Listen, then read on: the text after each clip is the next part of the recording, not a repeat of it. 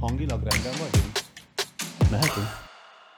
Ismét vadonatúj podcast jelentkezünk, hangban és képben is, mint legújabban minden második csütörtökön, a közbülső heteken pedig kedden, szerdán és csütörtökön teszünk ki egy-egy korábbi műsoromból egy-egy emlékezetes, vagy elfeledett, de a mának szólóan is esetleg fontos vagy érvényes részletet. Mielőtt mai műsorunk egyetlen témájára rátérünk, hadd hívjam fel figyelmüket, hogy nem sokára, körülbelül másfél hónap múlva éppen egy éves lesz a podcastünk, és egyebek mellett úgy szeretnénk megünnepelni ezt az első születésnapot, hogy lehetőséget teremtünk önöknek, követőinknek, hallgatóinknak, nézőinknek, hogy kérdezzenek engem, pontosabban beszélgessünk majd abban a bizonyos április végi műsorban mindazokról a témákról és interjúkról, amelyek az eltelt 12 hónap során itt, ezen keretek között előkerültek. Akinek mindezekkel kapcsolatban van kérdése, kérem küldj el előzetesen írásban, hogy ezek nyomán a legváltozatosabb témákból álljon össze majd ez a bizonyos április 28-i podcast, feltéve, hogy lesz még akkor világ. Irodai címünk, amelyre várjuk tehát e-mailben a kérdéseiket, sandorkukac, friderikus.hu. És akkor most jöjjön a mára kitűzött téma. Az ember legszívesebben meg sem szólalna, mert nem egyszerű egy olyan helyzetet elemezni, amely embertömegek halálához vezet, de legalábbis sokan szenvednek miatta, mert teszem azt, se vízük, se élelmük, se fűtésük, mert szétlövik a nagy nehezen megszerzett panellakásukat, mert ha az életüket menteni akarják, el kell indulniuk a semmibe, minden vagyonkájukat hátrahagyva, és idegen iskolákban, tornatermekben, művelődési házakban berendezett tömegszállásokon tölteni sok-sok éjszakát. Ezekben a napokban, hetekben családok szakadnak szét, és nem tudják, látják-e még egymást valaha, mert lehet, hogy a férj, az apa, a báty, a testvér nem éri túl azt a háborút, amely elől a nők és a gyerekek menekülni kénytelenek. Nem egyszerű felfogni azt, ami a szomszédságunkban történik, ahol embereket ölnek, városokat, utakat, vízvezetékeket bombáznak le, vagy lőnek szét 2022-ben, több mint 20 évvel azután, hogy azt hittük, a barbár délszláv és koszovói háború lezárásával Európában ismét hosszú, háborúmentes időszak következik. Nem így történt, mert a megkövesedett birodalmi gondolkodás és a nemzeti felsőbbrendűség újra és újra erőre kap, és abban éli ki magát, hogy emberéletek árán is kiterjeszti az uralmát újabb és újabb területekre, újabb és újabb embercsoportokra. Muszáj mégis beszélni mindezekről, hogy a háborúról szóló ezernyi hír közepette se vegyen őt rajtunk a fásultság, ne szokjuk meg a rettenetet, és ne feledkezzünk meg egy pillanatra sem arról, hogy egy olyan brutális agresszióval állunk szemben, amely lángba boríthatja az egész világot. Muszáj beszélni róla, hogy megértsük, mire képes egy kontrollvesztett politikus és szűk csoportja, mi készteti arra, hogy gyilkolásra adjon parancsot a hadseregének, így talán a jövőben az első jelre felkapjuk a fejünket, és nem engedjük elhatalmasodni az őrült hatalomvágyat. És ne tévedjünk, a háború csak eufémizmus, a lényeget elfedő megfogalmazás, amely az elfogadhatatlant elfogadhatóvá teszi azzal, hogy a bevett szókészletünkkel nevezi meg. Nincs háború, csak esztelen pusztítás van, tömeggyilkosság, a brutalitás eluralkodása, a normalitás, a hétköznapi élet erőszakos megsemmisítése, embertömegek földön futóvá tétele. Kérem önöket, ezzel a szemmel nézzék, illetve ezzel a füllel hallgassák mindazt, amiről ma itt szó esik.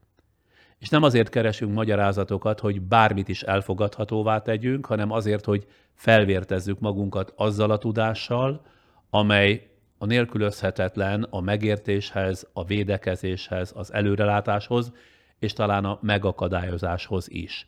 És amely útját állja a megtévesztésnek, a manipulációnak, amelyel minden agresszív hatalom a maga oldalára próbálja állítani az emberek többségét. A következő terjedelmes beszélgetésben két korábban nálunk már látható, hallható volt szakértőt hívtam meg asztalunkhoz, Ezbíró Zoltán történészt, Oroszország specialistát, és az előző podcastünkben is jelen volt Buda Pétert, a nemzetközi kapcsolatok és hírszerzés szakértőjét.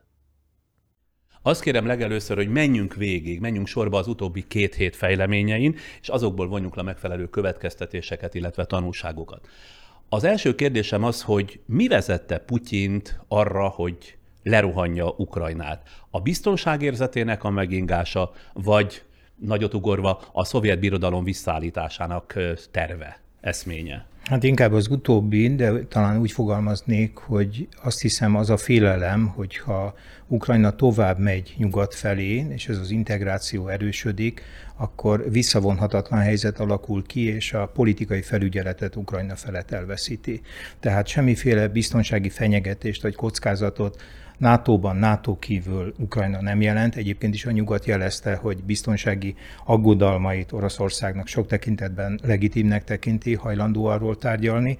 Úgyhogy nem biztonsági aggodalmak vezettek ide, hanem az a mániája Putyinnak, és nyilván az a küldetése, amit már egy ideje képvisel, hogy nem szabad elengedni Ukrajnát, az egykori Szovjetunió geopolitikai terét Ukrajna nélkül nem lehet újra szervezni. Itt mindent megér az, még akár az is, hogy romba döntöm Ukrajnát, hogy mindenképpen Moszkva hatókörébe tartsam.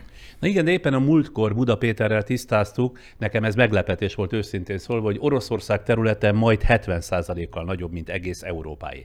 Ehhez képest hogyan merülhet fel egy politikai vezető fejben az a gondolat, hogy Ukrajna, illetve a kisbalti államok, vagy éppen Finnország, netán Lengyelország veszélyt jelent az országa biztonságára. A NATO, amelytől állítólag tart, ugye kollektív védelmi szervezet, tehát biztos, hogy nem fogja Ukrajna felől megtámadni Oroszországot, akkor mitől fél, vagy mitől félhet? Van még egy még távlatibb dramaturgiai eleme is ennek a, a konfliktusnak. Ez pedig az, ami az Egyesült Államoknak az európai biztonsági architektúrából való kiszorítására irányuló törekvés.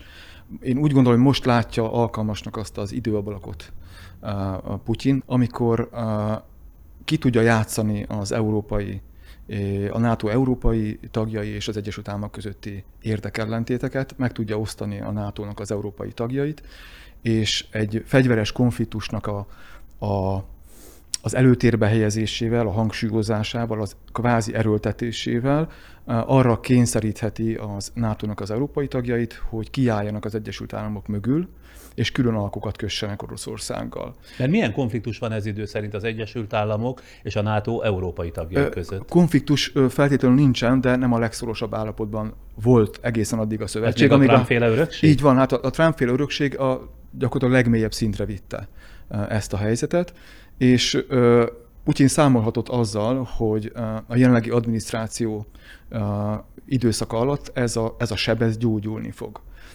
Viszont arra is számolt, hogy a jelenlegi amerikai külpolitika jóval kiszámíthatóbb, mint az előző külpolitika, tehát nagyjából lehet előre kalkulálni, hogy milyen lépések következnek egy ilyen konfliktus hatására. Tehát úgy számolhatott, hogy van most ez az időablak, elmehet addig Oroszország a fegyveres fenyegetéssel, a katonai hatalmának a fitoktatásával, hogy az európai politikai vezetés, illetve az európai közvéleménynek egy része úgy fogja gondolni, hogy mi nem akarunk Európa területén háborút vívni, minket annyira nem érdekel az, hogy, hogy mi folyik Kelet-Ukrajnába, kössük meg a mi külön kis alkunkat Oroszországgal, és azt a amerikai biztonsági nyomulást, amit egyesek nyomulásnak érzékelnek, mások építkezésnek, ezt nem vagyunk hajlandóak a saját biztonságunk, területi épségünk ellenében végigvinni. Ha már a NATO került szóba, itt hadd tegyek egy zárójelet, sokan bíráltak téged a legutóbbi beszélgetés nyomán, amiért azt mondtad, hogy a NATO katonai védelmi szervezet, amely nem támad soha.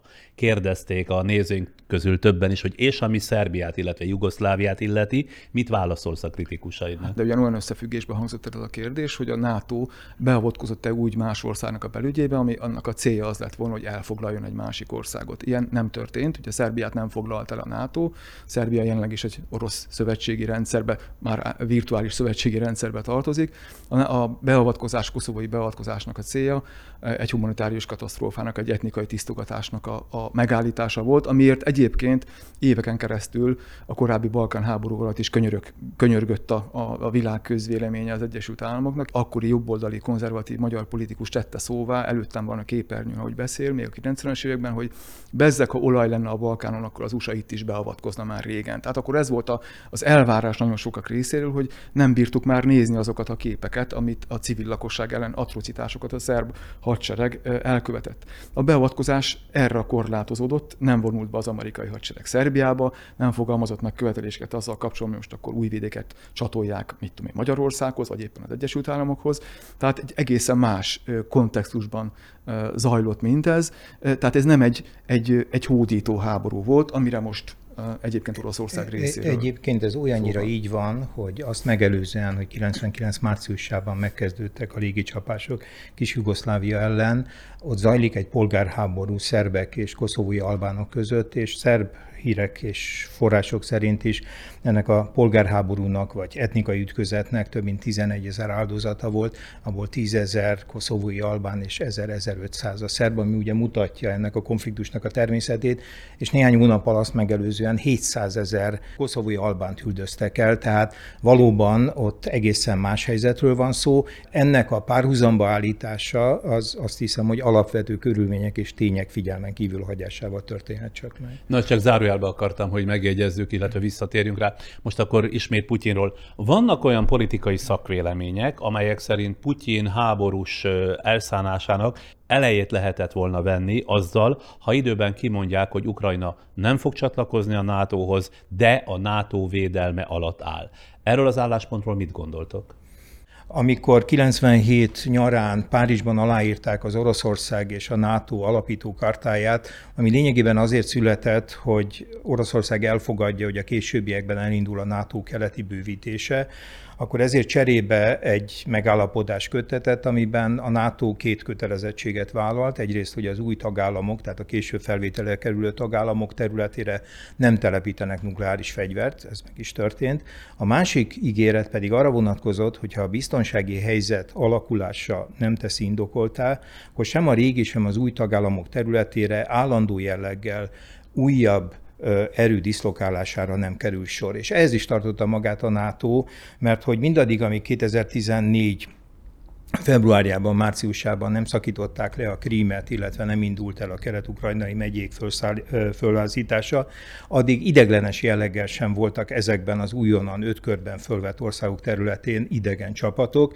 Azt követően igen, kis létszámban megjelentek a Baltikumban, illetve Lengyelországban, illetve a mostani háborút követően nagyobb létszámban, de ez a létszám még mindig nagyon-nagyon szimbolikus, és inkább azt a NATO részéről. a NATO részéről, és inkább azt szolgál szolgálja, hogy azok az államok, amelyek itt vannak Kelet-Közép-Európában, ha mégiscsak támadás érné őket, akkor ettől a szándéktól az a lehetőség, hogy ott francia, holland vagy amerikai katonával is szembe találja magát az orosz erő, visszatartsa ettől. Tehát ilyen értelemben Ukrajnával, hogyha Ukrajna NATO tag lenne, lehetne olyan megállapodást kötni, vagy ki lehetne terjeszteni, meg lehetne erősíteni, hogy oda csapásmérő erőket, idegen erőket. Tehát ez ebből a szempontból csak egy mondva csinál dolog nem a NATO tagság vagy nem tagság az, amelyik veszélyezteti, vagy egyáltalán veszélyezteti Oroszország biztonságát. És még egyszer mondom, az a történet, ami decemberben elkezdődött azzal a két ultimátumszerű szerződéstervezettel, amit a NATO-nak, illetve az Egyesült Államoknak az oroszok átadtak,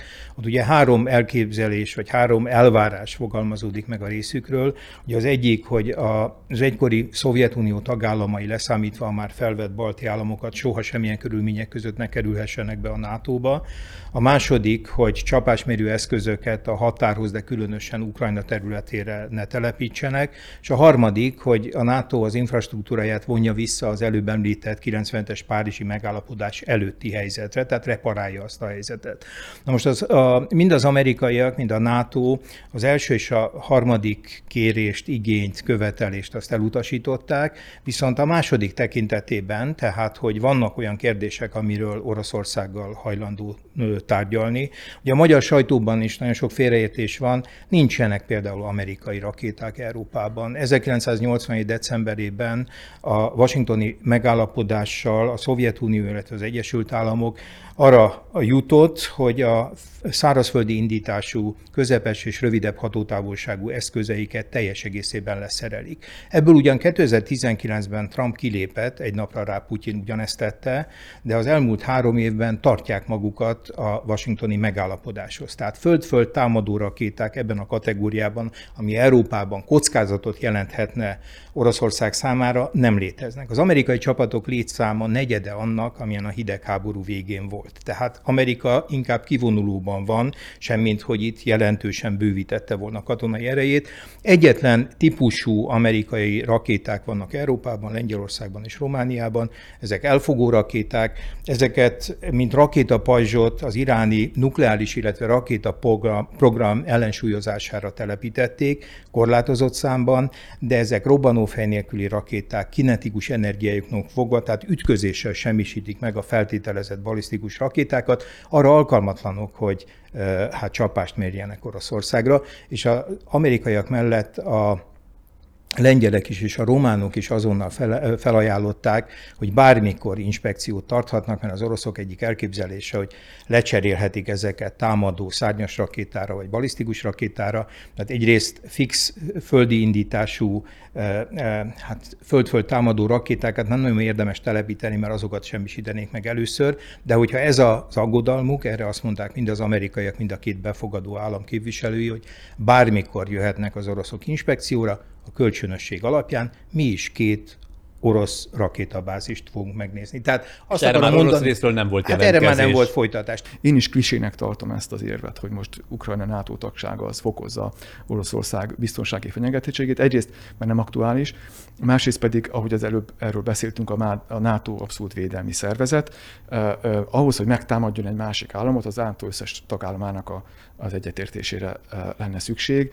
Ez azt gondolom, hogy az Egyesült Államok arra készül, hogy Oroszországot megtámadja, akkor sokkal többre menne akkor, hogyha nem az NATO keretében támadná meg, mert most mit ér neki az, hogy mit tudom én, Észtország és Litvánia beáll neki segíteni, avval a kis hadseregeivel és katonájával, hanem fogja magát, és mondjuk a britekkel, ahogy ezt csinálták korábban is, megoldják ezt a helyzetet idézőjelbe teszem az egészet, mert szó nincsen természetesen ilyenről, de a NATO ö, ö, semmifajta veszélyt nem jelent Oroszországra, illetve hadd tegyem még azt is hozzá, hogy miért minden csak Oroszország szemszögéből nézünk? Miért nem nézzük Ukrajna szemszögéből, vagy a balti államok szemszögéből? De remélem megfigyeltétek, hát, hogy ez most feltámadt a magyar közvéleményben. Csak, Tehát minden orosz aspektusból értelmeződik, ami egész egyszerűen nem is tudom, mivel kell, vagy mivel lehet erre, erre említettem legutóbb is a 17 millió négyzetkilométer. Tehát, hogy nézzük már a térképet egyszerűen meg, és, és tegyük egymás mellé ezeket az országokat, és próbálkozunk az ő fejükkel is gondolkodni. Ők jogosan, a balti országok jogosan aggódhatnak a biztonságuk miatt. Egyszerűen a nato a NATO nem terjeszkedik egyébként, hanem bővül. Ez azt jelenti, hogy nincs, ahogy egy múltkor is mondtam, egy birodalom, aki kiterjeszti a katonai hatalmát egyéb országokra, lehet kérni a csatlakozást, egy bonyolult eljárás végek, népszavazással lehet hozzá csatlakozni, és le is ki is lehet belőle lépni. A NATO-nak az az értelme, hogy van egy nagy drabális testőr a kis ország mögött, és az, aki szembe jön és meg akarja venni ezt a kis országot, el fog gondolkodni kétszer is, hogy megtámadja ezt. De a testőrök nem támadnak, a testőrök védekeznek. Ugye ez a feladatuk. Egyébként, hogy mennyire furcsa ez a perspektíva, ami mint hogyha eluralkodna. 1992 tavaszán írták alá a Taskenti Paktumot.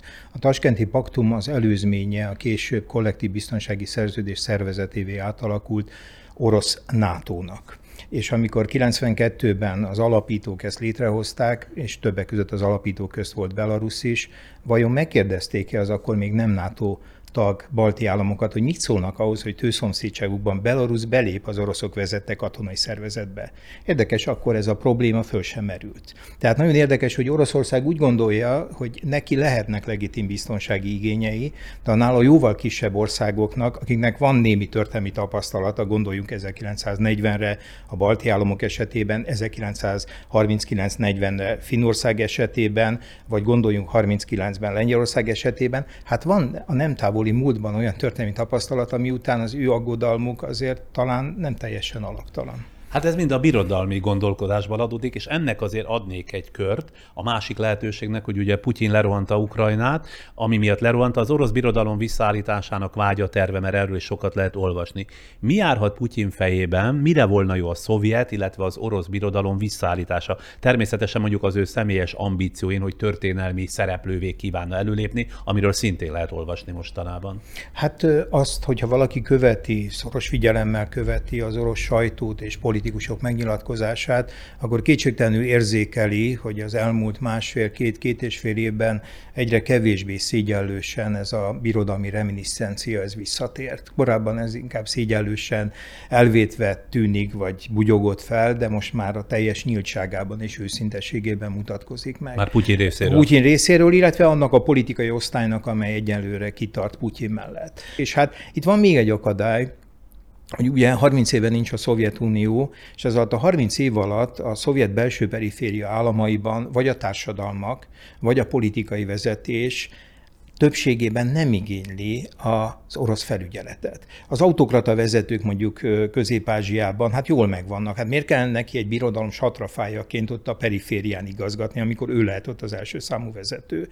Vannak társadalmak, például ilyen a grúz, de ilyen az örmény is, amelyik bár tisztelettel van úgy egyébként az oroszok iránt, de hát van egyrészt a történelemben önálló államiságának előzménye, és nagyszerűen működik, és azt gondolja, hogy miért kellene nekem visszatérni a birodalmi keretek közé. És vannak olyanok, ahol a társadalom is, meg a politikai vezetés is, például ilyen Ukrajna, azt gondolja, hogy az alapfelállás az volt, hogy éljen Oroszország is úgy, ahogy jónak találja, mi is éljünk úgy, ahogy jónak találjuk, de ne szóljunk bele egymás ügyeibe. Arról nem beszélve, hogy Oroszország öt nemzetközi szerződésben írásban vállalt kötelezettséget Ukrajna területi épsége, határa is érthetetlensége és szuverenitása tiszteletbe tartásában. 2003. januárában kötött egy kétoldalú delimitációs szerződést, ugye az az a szerződés, amikor a közösen kijelölt határt szerződésbe foglalják. Ezen kívül is több nemzetközi szerződésben, kezdve abban, amelyikkel felbombasztják a Szovjetuniót, már benne van az ötödik pontban, hogy a magas szerződő felek kölcsönösen egy, elismerik egymás határait és területi épségét. Tehát úgy mondják fel a Szovjetuniót, hogy már ebben a dokumentumban benne van, hogy a volt szovjet tagköztársasági határokat nemzetközi határokként ismerik el. Aztán lesz egy külön megállapodás, ugye 94 december 5-én a, a budapesti memorandum, ahol cserébe azért, hogy Ukrajna lemond nukleáris arzenáljáról, amit ugye a szovjet felbomlásról után ott maradt, egyébként ez az arzenál nagyobb volt, mint a korabeli kínai, francia és brit együttesen. Erről lemondanak ők, és ezért cserébe az amerikaiak, a britek és az oroszok kötelezettséget és garanciát vállaltak területi épségének megóvására de az egyik garantáló most rohanja le az országot. Tehát amikor most például azt hallom, hogy hát vállaljon mind a nyugat, mind Oroszország garanciát, és adjon garanciát Ukrajnának, akkor az a kérdés, hogy na de hát ötöt kapott, és Oroszország nem tartotta be, akkor neki miért lenne most elég? Putyin, amikor döntött a háborúról, akkor mire számított, vagy mire számíthatott? Túl azon, hogy tudta, vagy legalábbis sejtette, hogy sem a NATO, sem az európai országok, sem Amerika, hogy itt elhangzott, nem fogja felvenni harcot Ukrajna védelmében, mert felelős vezetők ugye nem kockáztathatnak meg egy világháborút, vagy egy atomháborút. Tehát Putyin egészen biztosan számolt azzal a realitással, hogy a nyugati hatalmak keze meg van kötve, ezzel kalkulálva lépett bele a háborúba? Hát ezzel biztos, hogy számolt, de szerintem hát nem számolt olyan dolgokkal, amelyek már a háború első napjaiban tükröződtek, és ami miatt bevallom, én szinte az utolsó pillanatig azt gondoltam, hogy egy ilyen háború nem történhet meg, mert egyrészt oly mértékben önsorsontó orosz oldalról nézve, és ha felelősen az ország tényleges képességeit és a lehetséges következményeket mérlegelve születik meg a döntés, akkor egész egyszerűen ilyen háború nem lehet. De láthatóan ezek a geopolitika és egyéb mániák annyira magával ragadták, illetve annyira annyira kiszakadt a valóságérzékelésből, ezek részben ennek az autokráciának, részben a Covid járványnak, részben annak, hogy az autokrácia belső mechanizmusa egy idő után úgy kezd el torzulni, hogy a környezetet tudja, hogy te mit vársz és a szöveg már Ezt nem arról szól. Megszolgálni. Így van, és a szöveg már nem a valóságról Igen. kezd szólni, hanem elkezd torzulni, a tér elkezd el, elgörbülni, és hát ezek így együttesen ebbe a katasztrófába, ehhez a katasztrofális döntéshez Na jó, de Putyin. A terv mégis csak az volt, hogy Ukrajna lerohanás egy villámháborúval, legalábbis ezt lehet persze. olvasni, Zelenszky és kormánya tagjainak a mielőbbi likvidálása, Igen. meggyilkolása, majd egy bábkormány felállítása, és itt tulajdonképpen ezzel meg is van az orosz diktátor. Vagy kérdez kérdezem, mint sokan gondolják, tovább ment volna a kis balti államok felé, vagy akár ez még mindig benne van a tervekben, vagy esetleg Lengyelország felé, amelynek az egész történelmét ugye a függetlenséget vívott harcok határozták meg. Tehát biztos, hogy ott semmi óra nem számíthatott volna. Ebben a dramaturgiában, amit, amit Putyin szerintem követ, és ami, ami jóval szélesebb a poszt-szovjet térségnek a, a, a igába hajtásánál, szerintem ez az ő szemszögéből érvelhető. Nem racionális, és nyilvánvalóan nem értek vele abszolút egyet, de, de hogyha ebből a dramaturgia szemszögéből nézzük, akkor ez úgy néz ki, hogy, hogy megyek el egészen addig, amíg, amíg annyira meg fognak ijedni tőlem Európában, most én nagyon leegyszerűsítve mondom ezt, hogy, hogy elegük lesz ebből az egész NATO-amerikai háborús parázásból, és azt fogják mondani, hogy elég, álljunk meg, mi nem szeretnénk európai területen megvívni egy háborút. És mivel az európai közvélemény, az európai tagjai a NATO-nak eddig meglepő mértékben összefogtak, ezért ezt a nyomást fokoznia kell Putyinnak most már. Ugye nem tud visszafordulni ezen a téren, mert akkor, akkor el fog hullani, mint a, a, a vereséget szenvedett római császárok, saját testőrei fogják eltenni lábból. Tehát neki előre kell menni ezen az úton, addig fokozni ezt a nyomást, amíg el nem éri azt a azt a kalkulált hatást, ami ért ezt az egészet elindította. Viszont ez a kalkulált hatás, ez, ez kezd el, eléggé ö, ö, egy olyan távolságba ö, kitolódni, ahova már csak nagyon erős nyomással tud ellépni Putyin. De te azt mondod, Ezért... hogy akkor az európai háborút fel kell vállalnia, tehát terjeszkednie ö, kell, előre kell mennie? Ö, nem, én nem gondolom, hogy európai háborút akar, de a konfliktus nagyon könnyen csúszhat ki az ellenőrzés alól, nagyon könnyen eszkaláló. Tehát ilyenkor rengeteg bluff van mind a két oldalról, és a néhány világháborút már eredményeztek az ilyenfajta blöffök, amikor az ellenfélnek a szándékait félreértelmezzük. Most ő, én azt gondolom, ez, ez a nukleáris készenlét fokozása és ezek a, ezek ez a beszólások... Kérdés, hogy hogyan juthatott eszébe nukleáris erővel, még atombevetésével Ezek mind ennek, ennek a, én azt gondolom, ennek a stratégiának a részét képezik, hogy megijesszék. A, a nukleáris erőművek elfoglalása is ugyanebben a, a stratégiába tartozik, hogy ráijesszenek a, a nyugati közvéleményre, és, és eljöjjön minél előbb az a lélektani határ, az a küszöb, amikor azt mondja a nyugat, hogy eddig és ne tovább, akkor most itt álljunk meg, és akkor beszéljük újra ezt az egészet. Nekünk már nem érdekünk az, hogy ebbe a konfliktusba jobban belegázoljunk. Csak a, ugye a probléma az, hogy a félrekalkulálásnak a lehetőség, az esélye óriási, és itt lehet szerepe pontosan annak. Ki kalkulálhat hogy, félre és hát a, a, a, az orosz vezetés, hogy ő el van zárva, el van rugaszkodva a valóságtól, és nem biztos, hogy érzi a dinamikáját az őt körbevevő környezetnek. Őnek Mert van az egy... egyébként nem realitás, amit az imént mondtál, hogy egyszer csak a nyugat népe elkezd egyre inkább nyomást gyakorolni a saját politikai vezetésére, hogy próbáljanak kiszállni ebből a Én... helyzetből? Ez a cél, ez a, cél, ez a cél, és egyébként nem, tehát nem egységes ilyen szempontból a magyar társadalom se. Tehát én csak a saját ismerőseim körében is tudok mondani olyanokat, akik, akik azt a narratívát mondják, hogy nem kellett volna provokálni Oroszországot, Ukrajnának és a többi, és, és hagyni kéne ezt az egészet. De, de nyugat-európai országok társadalmában ugyanúgy megvan ez a megosztottság. Van egy kényszerű alkalmazkodás, politikai pártok most mondjuk a szélső jobboldali pártok nem feltétlenül teszik ki az ablakba azt, hogy ők most mit gondolnak egyébként Putyinról, próbálnak visszafogottnak mutatkozni, de a, a közvéleményben kimutatható az, hogy nagyon sokan ezt az ukránok hibájának tartják, az Egyesült Államok ö, hibájának tartják, és nem akarnának részt venni semmifajta direkt konfrontációba Oroszországgal a nukleáris fenyegetés nem új keletű. Szóval, hogyha az ember figyeli Putyin megnyilatkozásait 2014-től, akkor lehet látni, hogy egyre sűrűsödően jelenik meg a szövegeiben az orosz nukleáris erőre, illetve egy esetleges atomháborúra való hivatkozás.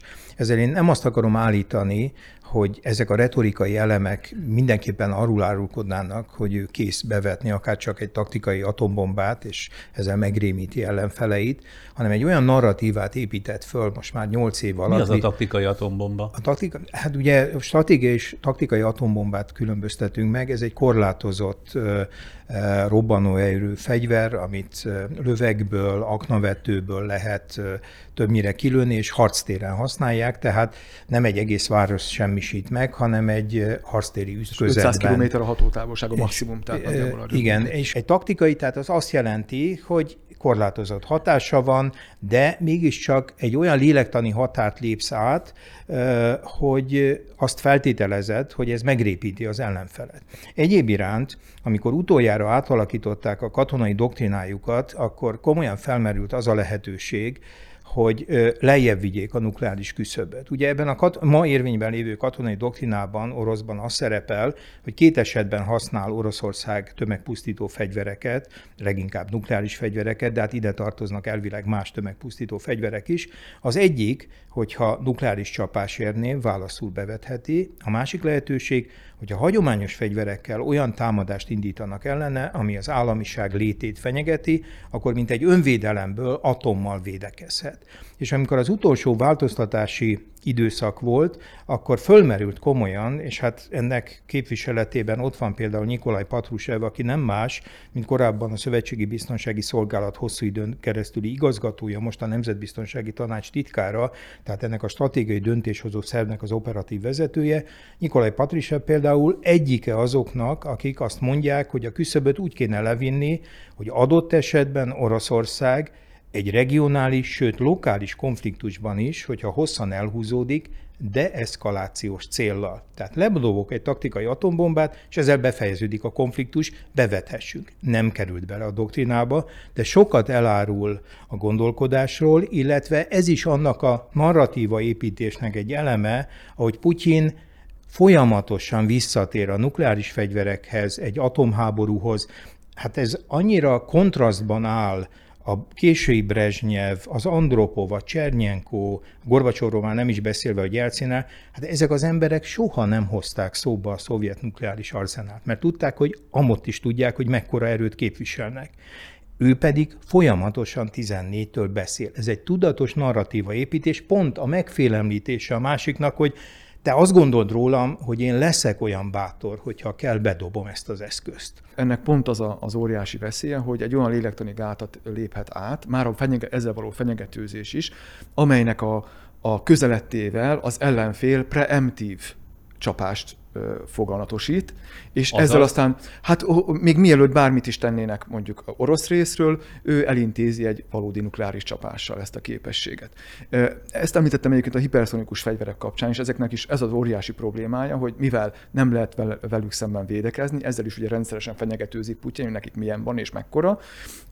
Ezzel azt éri el, hogy az ezen a téren még nem annyira fejlett államok, így egyébként bevallottan az Egyesült Államok is, preemptív nukleáris csapást hajtson végre, nem várva meg azt, hogy kilőjenek rá egy ilyen, elindítsanak irányában egy ilyen hiperszonikus fegyvert, mert hogy ezt nem fogja tudni már elhárítani. Tehát ezek a fajta fenyegetőzések, ezek a fajta blöffök, ezek nagyon könnyen fordulhatnak át tényleges háborús cselekményé, és én nagyon-nagyon nagy szerepet tulajdonítok minden háború kialakulásában az irracionalitásnak. Mi úgy képzeljük ezt el, hogy ez egy olyan, egy mérnöki munka, ami berakunk valamit, és akkor szépen kettő meg kettő az négy, és, és ilyen szorzótábla szerint zajlanak a dolgok, de a háború nem is szokott történni. Nagyon-nagyon sok háborúnál az irracionalitásnak iszonyatosan nagy eleme van, az emberi tényezőnek, a mentális tényezőnek óriási szerepe van. Csak hogy a nézők és a hallgatók nyugodtan aludjanak, ezek a hiperszónikus fegyverek, például a cirkon, amit hajókról tudnak indítani, és állítólag a hangsebesség kilencszerésével repül, vagy a kinzsál, amit repülőgépről indítanak ezekből néhány darab van. Tehát stratégiai fordulatot pillanatnyilag ezzel nem tudott Oroszország előidézni. Ezzel most megnyugtatsz? Hát annyiban nyugtatok meg, hogy hát ezek, tehát nem egy tömeges csapásra alkalmas eszközök, amelyek ilyetetlen sebességgel mondjuk nyugat felé, leginkább az Egyesült Államok felé elindulnak. Tehát ne arra gondoljunk, hogy ez egy hatalmas arzenál. 2018 márciusában az elnöki üzenetnek több mint felét ezeknek a szuperfegyvereknek a bemutatására, vagy inkább csodafegyvereknek a bemutatására szentelte Putyin, de ezek egy része vagy nem valósult meg, egy része, például a cirkon vagy a kinzsál van, de hát néhány darab.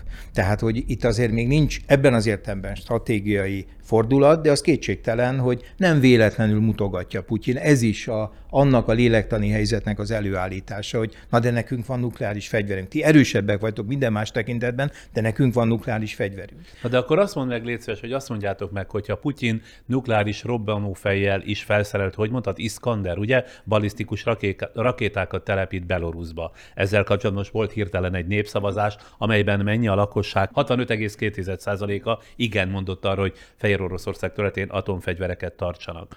Arra már a NATO-nak is reagálni kell, nem? Ha jól tudom, Putyin ilyen fegyvereket most a Lengyelország és Litvánia közötti Kaliningrádi eszklávéban állomásozta. Nagyon sok felderítő repülés zajlik egyébként um, ebben a régióban, NATO részről, nyilván nem véletlenül. Tehát én azt is nagyon-nagyon el tudom képzelni, hogy pont ennek a, ennek a konfliktus helyzetnek, ennek a félelemnek a fokozása érdekében egy Baltikum irányában elinduló valamilyen fajta katonai műveletet sejtető mozgásra is lehet számolni. Orosz részről? Orosz Igen. részről, legalábbis amerikai részről tartanak ettől a fajta forgatókönyvtől is. Nyilván ez már aztán tényleg eszkalálna a jelenleg is eléggé eszkalációs helyzetet, de hát nem biztos, hogy racionális lépésekre kell feltétlenül számítanunk. No de az, hogy még mindig itt beszélgetünk, ez azt jelenti, hogy Putyin még nem indította be az atomrakétáit, de mi a biztosíték arra, hogy nem is fogja?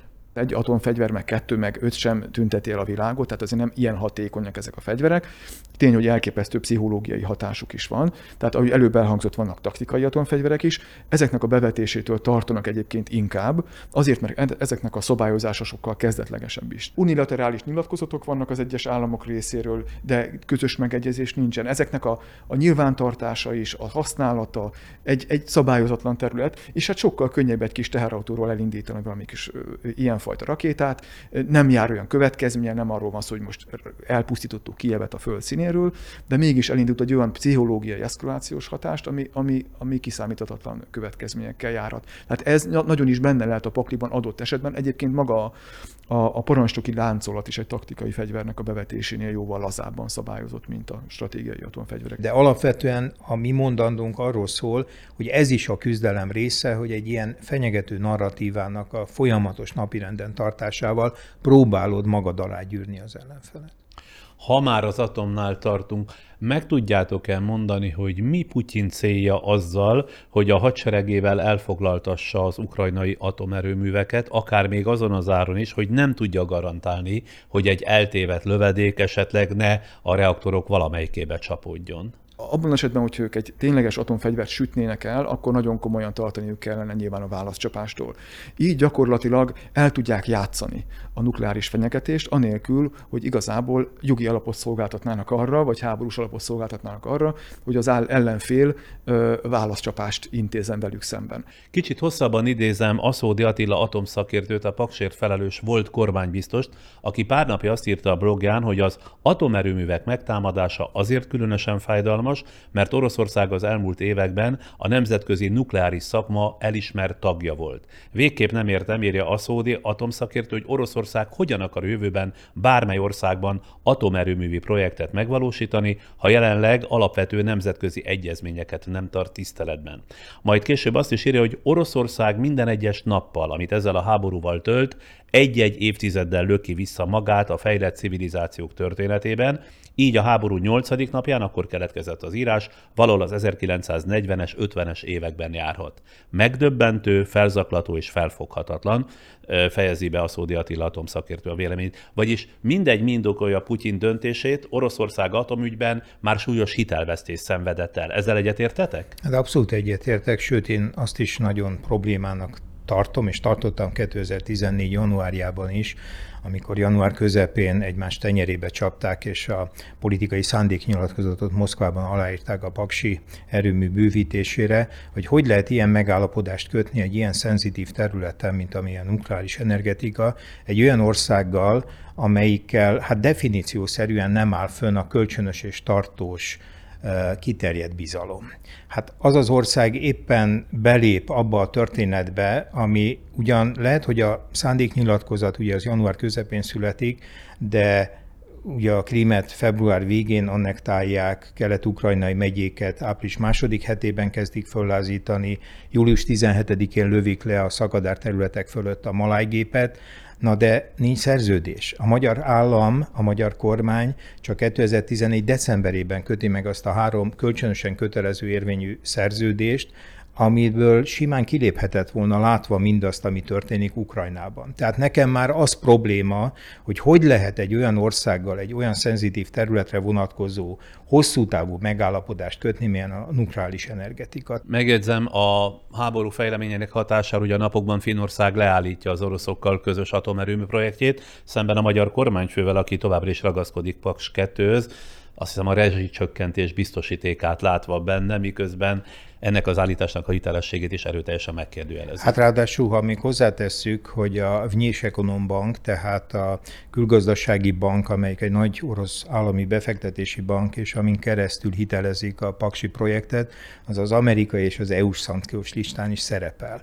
És ugye a magyar pénzügyi szakértők ugye azt mondták, hogy miután a pénzek jelentős része nem kerül Magyarországra, mert hogy az a bank a helyi beruházóknak utal, emiatt ebből nem lehet probléma, én ugye nem vagyok pénzügyi szakértő, de azért kíváncsi lennék, hogy egy ponton nem fognak ránk szólni, hogy mégiscsak ezzel a bankkal, amely súlyos szankciók alá került, finanszíroztatjuk ezt a beruházást. Úgyhogy szerintem ebből még lesznek itt különböző hullámai ennek a történetnek, szóval nem olyan sima ez az ügy a későbbiekben sem. Visszatérve a fő csapás irányhoz, a kérdések kérdése az, hogy miért nem sikerült Oroszországnak villámháborúval elfoglalnia Ukrajnát, hol számította el magát Putyin. Nem számolt sem azzal, hogy az ukránok ilyen hevesen fognak ellenállni, sem azzal, hogy a nyugat ennyire egységesen segíti Ukrajnát, és korábban soha nem látott módon szakcionálja Oroszországot, ugye?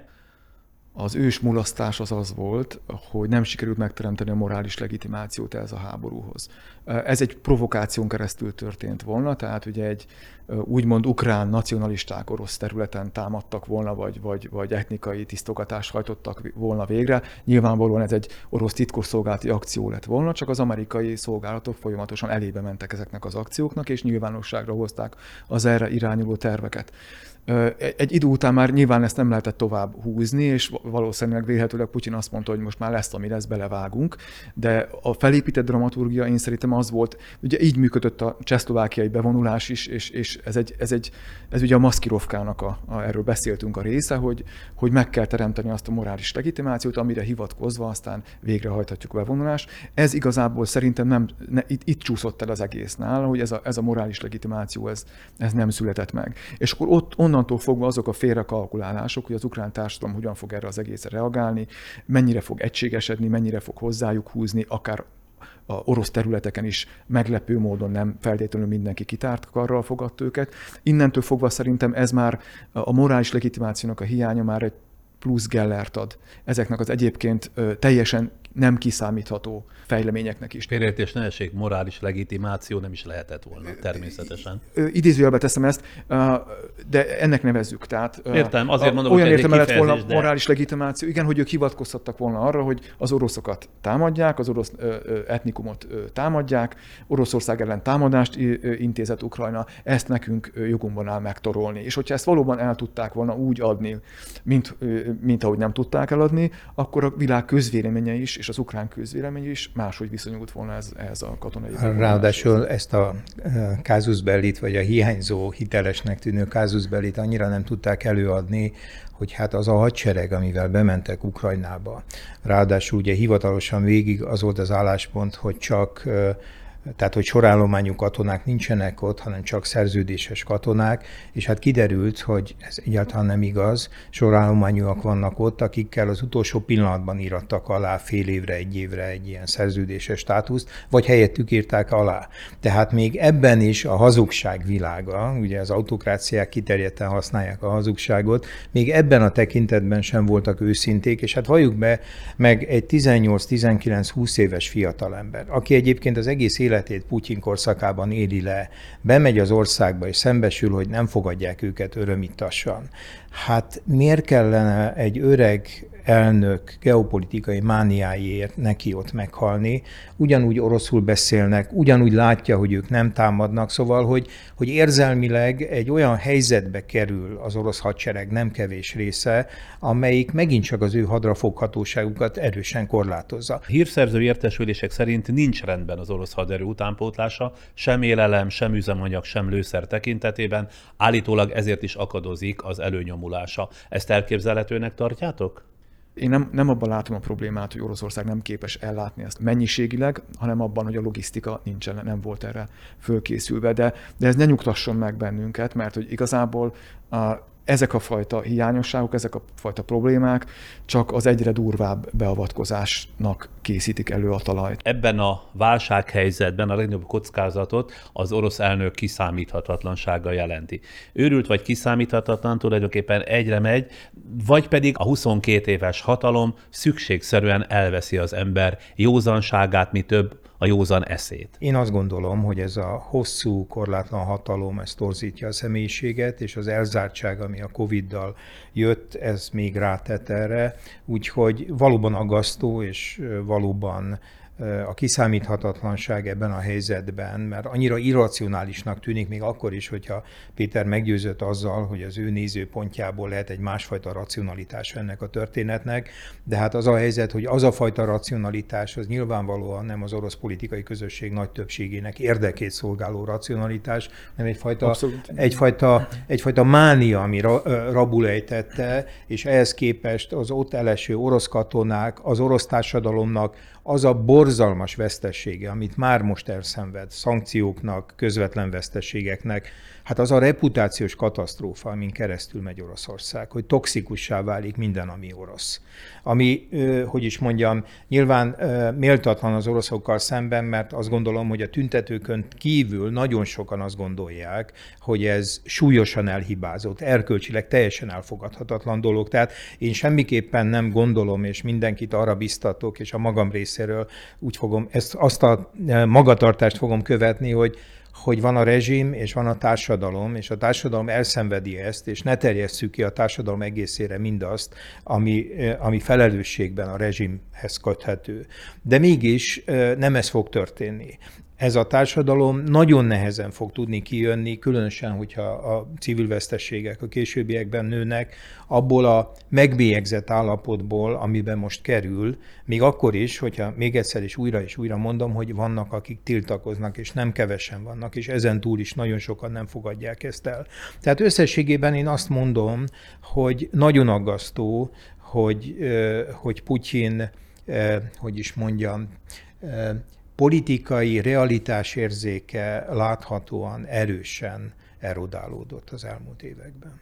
De azt is mondod egyúttal, hogy törvényszerű, hogy mindenki, aki hatalmat, a hatalmat a saját kezében egy személyleg összpontosítja, aki fölött nincsen se intézményes, se személyes tanácsadói, baráti, kollegiális, tehát semmiféle demokratikus kontroll, az teljesen elveszti a kapcsolatát a világgal, és saját tévképzeteinek a fogságában él? Hát azt hiszem, hogyha valaki ilyen hosszú ideig, ilyen korlátlan uralom és ilyen erőforrások fölött tud rendelkezni, az torzít, az óhatatlanul torzít. Nem véletlen, hogy a, a konszolidált demokráciák, vagy liberális demokráciák próbálják korlátozni, hogy valaki ilyen hatalomnak, bár ők egyébként, amikor hatalmon vannak sem, rendelkeznek olyan kiterjedt hatalommal, mint amivel egy autokratikus rezsimben az első számú vezető rendelkezik. Szóval ezt korlátozni kell, mert deformálja a személyiséget. És hát láthatóan, itt más elemekkel kombinálódva, ez biztos, hogy óriási szerepet játszott abban, hogy ez a döntés született, és elindultak február 24-én. Nem egy tébolyult valamire kell ilyenkor gondolni, hanem a saját eszméjének, a saját elképzelésének a megszállótja lesz, amihez csatlakozik még az általam sokszor emlegetett irracionális elem is, ami, ami teljes mértékben kizárja a racionális mérlegelést, illetve nagyon csökkenti annak az esélyét és hatékonyságát. Már csak azért is saját fogságába esik az ember, mert ugye Putyin legszűkebb köre, hogy olvastam, 5-6 emberből áll, akiben talán még bízik. Többségük ugye volt KGB és olyan, aki a héjánál is héjább, legalábbis az egyik lap ezt írta, és láttuk, hogy még velük is hogyan bánik az elnök. Tehát amikor legutóbb talán a Nemzetbiztonsági Tanács ülésén kikérdezte a tanács tagjait, tehát egyenként kellett személyes felelősséget vállalni a döntésért, és akkor, Nariskin, hogy is volt ez? Nariskin volt az, Igen, aki, Szergei Nariskin, az orosz külföldi hírszerzés vezetője, aki egyébként, sorra. Aki egyébként az orosz történelmi társaság elnöke is, ami nekem mindig megmosolyogtató, mert nyilván titkosszolgálati hírszerzői eszközökkel lehet még az orosz történelemre vonatkozó újabb információkhoz jutni. Nariskin belesült a szerepébe, és hát ahogy a kettőjük kapcsolata, metakommunikáció, kommunikáció közöttük mutatja ezt a viszonyt, illetve azt, hogy bemutatták a Nemzetbiztonsági Tanács ülését, ugye nem egyenes adásban, mint ahogy mondták, hanem felvételről, ennek pedig valószínűleg az volt a funkciója, hogy oda kozmáltatni őket, tehát a felelősséget szétteríteni, tehát hogy ez közös döntésünk. Tehát ugye a Nemzetbiztonsági Tanácsban a közhatalom legfontosabb birtokosai, tehát a két háznak, a parlament két házának elnöke, a miniszterelnök, a külügyminiszter, a hadügyminiszter és a titkosszolgálatok vezetői az állandó tagok, tehát lényegében akik a stratégiai típusú döntést hozzák, az ott, azok ott vannak. Tehát megosztani a felelősséget. Valamennyien hoztuk ezt a döntést, de hogyha végignézett az ember ezeken az embereken, akkor ugye annak reménye, hogy ezek között lesz olyan józan és egyben bátor ember, hogyha valami jóvá tehetetlent akar Putyin csinálni, lefogja a kezét, hát nagyon igénybe veszi a képzelőerőmet. С предложением Николая Платоновича о том, что нашим, так сказать, западным партнерам можно дать последний шанс э, с тем, чтобы э, предложить им в кратчайшие сроки заставить Киев пойти на мир и выполнить Минские соглашения. В противном случае мы э, должны принять то решение, о котором сегодня говорится. Что значит, в противном случае вы предлагаете начать переговорный процесс? Э, нет, я... э, э, Или, при- или, или признавать э, суверенитет их? а республики? я... Я... поддержу Говорите, говорите, предлож- пр- говорите прямо. Я при- поддержу предложение о э, признании... Пред- Поддержу или поддерживаю? Говорите прямо, Сергей. Поддерживаю предложение... Так и скажите, да, так, да так и или нет? говорю, да, да. Поддерживаю предложение о вхождении Донецкой и Луганской народных республик в состав Российской Федерации. Да, мы об этом мы об этом не говорим, мы этого не обсуждаем. Мы говорим мы говорим о э, признании их независимости или нет. Да. Я э, поддерживаю предложение о признании независимости. Хорошо, пожалуйста, садитесь. Спасибо. Az is volt a célnak a jelenetnek, hogy, hogy mindenki tisztában legyen azzal, hogy hol a helye. Tehát, hogyha ezt megteszik az SVR-nek, a hírszerzésnek a vezetőjével, megteszi Putyin, akkor az nála lentebb lévő polcon levő emberekkel ennél csúnyább dolgokra is képes lesz. Arról van híred, hogy Nariski még a helyén van, mert nekem meggyőződésem volt, hogy talán elteszi Szibériába, ez utána egy perces vagy másfél helyén van, perces helyén van, de, után. de, de hát hogyha majd problémái lesznek a magyar betelepülési kötvények birtokosaként, már nem ő, hanem a fia majd akkor meghúzhatja magát Magyarországon. Mert hogy te ezt tudod pontosan, hogy Hát a ez magyar... nyilvános hír. Igen, Tehát nyilvános hír, hogy a, nem- hogy a lemaradtam fiúk róla. ezt megvásárolták, és ezen a jogon itt lehetnek, és hát nyilván majd a papa csatlakozik, hogyha ott esetleg kellemetlenségei lennének. Putyin nem így kezdte a történetét. Tehát bizonyos értelemben, hogy ezt a hát hol konzervatívnak, hol tradicionalistának nevezhető ideológiákat, tehát hogy hagyományos család ebben a jelző szerkezetben, hogy közös történelmi emlékezet, hogy nemzet, hogy pravoszlávia. Ez egy késői fejlemény. Putyin első két elnöksége idején kifejezetten egy ilyen technokrata, pragmatikus figura volt, aki ideológiai kérdésekben nem nagyon nyilatkozott meg. Egy dolgot vesz föl, ö, 2005-től lehet látni, hogy a második világháború emlékezete az kezd egyre fontosabbá válni a, a politikai osztály és a politika vezető rétegének retorikájában. Ezt a gúnyát, ezt kényszerűségből veszi föl 2012 elején, akkor, amikor 11 végén a Duma választásokat kénytelenek nagyon durván elcsalni, tehát kevés lesz a választási, számukra kedvező választási végeredményhez a kampánybeli egyenlőtlenség, illetve a norma környezetnek a farics- faricsálása, hanem magát a végeredményt kell erősen manipulálni, magyarul csalni, és nagyon rövid időn belül márciusban már elnökválasztás van, és mm, hát ez volt az a helyzet, hogy szétnézett a kredencbe, hogy mit lehet ebben a helyzetben elővenni, és ekkor emelkedik föl Putyin a konzervatív, amikor hirtelen felismeri magában ezt az új vonást, illetve a populista. Előtte nem volt populista, előtte nagyon racionális és bizonyos értelemben szikár volt az a nyelv, pontosan, röviden, tárgyszerűen fogalmazott, és itt elkezd ígérgetni. Szóval ez a két dolog ott bukkan fel 2012 és A másik, amit hozzá akarok tenni, hogy lehet, hogy benne és környezetében erős affinitás van, ma már arra is, hogy ezt el is higgye, tehát ne csak eszköznek tekintje, tekintse, hanem bele is ivódjék ez a dolog, és hogy hitelesnek érezze ezt a dolgot, azért a városi középosztály ennek nem hisz. Tehát ott is egy kényszerűség volt 12-ben, észrevette, hogy a születőben lévő városi középosztály elfordult tőle. És akkor esik le neki a tantusz, hogy na de a vidéki elzárt, az úgynevezett Glubinaja, Glubinka, tehát a mély Oroszország, az viszont erre fogékony, és azon a nyelven kezd beszélni. De hát most is látjuk a tüntetéseken, és azok az emberek, oroszok, akik, és nem oroszok, Oroszországban élve, nap-nap után kimennek tüntetni, és nem Berlinbe mennek ki tüntetni, hanem egy olyan ország városaiba, ahol nagyon komoly következménye van ennek, ez azt mutatja, hogy az orosz társadalom nem jelentéktelen része nem hisz ennek. Ezt halandzsának gondolja, ezt hazugságnak gondolja. Tehát ez nagyon Már fontos. Hogy mit? Azt, hogy, hogy ez a fajta konzervatív, az, az igazi hiteles értékeket, hagyományos értékeket megőrző világ az, az Oroszország jövője, és hogy el kell határolódni a nyugattól, és valami egészen más ősi orosz mintát kellene követni erre nem vevő az orosz társadalom jelentős része, és éppen a legkreatívabb, legattraktívabb része az, amelyik azt mondja, hogy ez zsákutcába, és most már látjuk, hogy nem csak zsákutcába, hanem szakadékba viszi Oroszországot. A politika történet elég sok ilyen, ilyen jelenséget is van, amikor először technokratának tűnő, vagy liberálisnak tűnő politikai vezetők legitimációs krízisben populista és, és ilyenfajta tradicionalista ideológiai elemek után nyúlnak, maguk sem hisznek benne, legalábbis az elején, aztán később már lehet, hogy ők maguk is elhiszik azt, amit, amit propagálnak, és, és hatékonyak tudnak lenni, mert még akkor is, hogyha szinte egyenlőképpen osztik meg a, a társadalom azoknak a száma, akik elhiszik és akik nem hiszik el, mert hogy az ilyen típusú ideológiával nagyon nagy érzelmi tűzön lehet nagyon dinamikusan mozgatni egységes blokkokban embereket, választókat. Míg az individualista része a társadalomnak, akik ezt nem hiszi el, ők sokszor egymással is vitázva, részekre törve nem képesek egységes frontot alkotni. Hát egyébként a náci pártnak a történet is erről tanúskodik, hát ők, ők sem nyertek soha 31 néhány százaléknál többet demokratikus választásokon, addig, amíg demokratikus választások voltak Németországban, csak hogy az ellenzék az össze-vissza volt töredezve.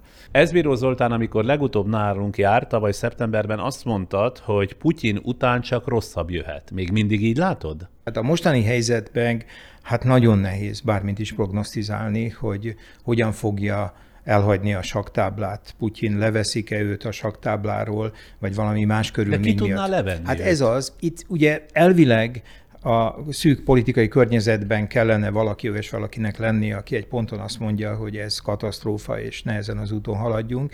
De hát ilyet én ebben a szűk körben nem látok. A másik kicsit szélesebb kör az az üzleti, a gazdasági elit lehetne. Van egy első, meg egy második generációs oligarcha nemzedék. Az első, amelyik még a Jelcin idején nem direkt közvetlenül a központi hatalom politikai akaratából jut vagyonhoz, ezek távolabb vannak Putyintól, és ezek között vannak olyanok, akik már mertek nyilvánosan megszólalni. Ugye a Friedman, az Alfa csoport vezetője, Alek Perov, az egyik legnagyobb olajtársaságnak a vezetője, vagy Jeri Paszka, az alumínium király, ezek már megszólaltak. De ezek többsége nem inkább országhatáron kívül Hát él? részben kívül él tartósan, másrészt meg nincs abban a belső körben, bár gazdaságilag továbbra is fontos szereplők, de nincs abban a helyzetben, hogy érintkezzen Putyinnal. Na most a második generációs oligarchák, akik a szó tulajdonképpen értelme soha nem voltak oligarchák, hanem teremtményei Putyinnak. Tehát, ha úgy tetszik, az orosz mészáros lőrincek. Tehát akikben se politikai gondolat, se gazdasági gondolat nincs, csak politikai, tehát Putyin teremtményeiként, tehát egy Kovalcsuk, egy Kimcsenko, a Rottenberg testvérek, szóval ezek az emberek miután teremtményei gazdasági értelemben Putyinnak, hát ők nem fogják ezt megtenni. És ugye egy konszolidált autokráciát az utcáról lehetetlen megdönteni addig, amíg nincsenek dezertálók a hatalomban, nincsenek dezertálók az erőszakaparátusokban. Az utcai tüntetők, ugye itt a 20. század elején, amikor egy-egy ilyen tartós tüntetés átfordul forradalomba, ott ugye olyan emberek teszik ezt meg, akiknek nincs veszteni valója. Itt azok az emberek, akik a szívük szerint megtennék, azoknak van veszteni valója. Abban reménykednek még néhányan, hogy bekövetkezik egy ilyen kvázi 1917-es helyzet, amikor olyan annyira tönkszélére kormányozza magát Oroszország a, a, a háborúval, hogy, hogy egy kvázi, vagy nem kvázi tényleges forradalom fogja az egész rezsimet megbuktatni, de arra sincs garancia, hogy aztán ott egy jobb minőséget fog Garancia produkálni egyáltalán, de ez is csak egy hipotézis természetesen. Az angol közszolgálati műsorszóró a BBC szakértője öt lehetséges forgatókönyvet vázolt fel az orosz-ukrán háború várható kimenetelére vonatkozóan. Az első és a második, rövid és hosszú háború csak, idézőjelbe csak, Ukrajna olyan fokú elpusztítását helyezi kilátásba, amely az ország védekező erejének megsemmisítését és egy orosz bábkormány felállítását jelenti Ukrajnában. Ezt már ugye érintettük, de a harmadik lehetőséget még nem, ez pedig, illetve Péter már valamennyire célzott rá egy európai háború kiszélesedés, amelyre a BBC szakértő szerint akkor kerülhet sor, ha Putyin a NATO országok fegyverszállítását a kelet-európai országokba túlzott beavatkozásnak minősíti az orosz-ukrán háborúba, vagyis ha úgy érzi, hogy vesztésre áll Ukrajnában, és csak így tudná megmenteni a hatalmát. Szerintetek mennyi esélye van az európai háborúra? Azt gondolom, hogy ez egy olyan nagyon kockázatos lépés lenne Putyin részéről, hogyha akár Lengyelország, akár a baltiak esetében támadást indítana ellenük, hogy hát az tényleg a józanész végső elvesztését jelentene, de hát, jelentené, de hát miután itt sok olyasmit láttunk az elmúlt 8-10 napban, amiről azt gondoltuk, hogy szintén a józanész elvesztése, mert mi más lenne, hogyha mondjuk Harkovot, a egykori két világháború közti ukrán fővárost, amely orosz többségű, gyakorlatilag már félig vagy 60 százalékban lebombázza. Szóval ezek után a racionalitás és irracionalitás fogalmaival olyan nehéz operálni, mert, mert minden túllépett, ami, ami egy picit is a racionalitásra emlékeztet, úgyhogy nagyon nehezen merek jósolni, de azt hiszem, hogy ha mégis azzal próbálkozna, hogy NATO országgal szemben közvetlen támadást indítson, kell lenni ott a katona, ha máshol nem a katonai vezetésben, ha nem is feltétlenül a vezérkari főnökben, de vezető katonatisztek körében, aki azt mondja, hogy eddig s ne tovább. Egyébként érdekes, hogy a háború előtt nem sokkal egy Leonid Ivasov nevű vezérezredes, akit ugye úgy szokás emlegetni az orosz sajtóban, mint eh, konzervatív baloldali, ami alatt azt kell érteni, hogy a, az orosz kommunista pártnak azt a nagyon zavaros képletét, ideológiai képletét képviseli ő is, hogy pravoszlávia, Nagy Oroszország, zajos nacionalizmus, eh, bizonyos fajta Stalin kultusz. Eh, ő is egy ilyen nagy orosz soviniszta, de nem veszítette el a fejét, és feltétlenül katonai tekintélynek számít. Egy obsitos katonáról van szó, aki egyébként a Honvédelmi Minisztériumban hosszú éveken keresztül, még Putyin idején is a nemzetközi kapcsolatokért felelős főcsoportfőnökségnek volt a vezetője, most a Geopolitikai Akadémiának az elnöke vagy alelnöke. Nagy köztiszteletben álló, katonai értelemben, nem politikai.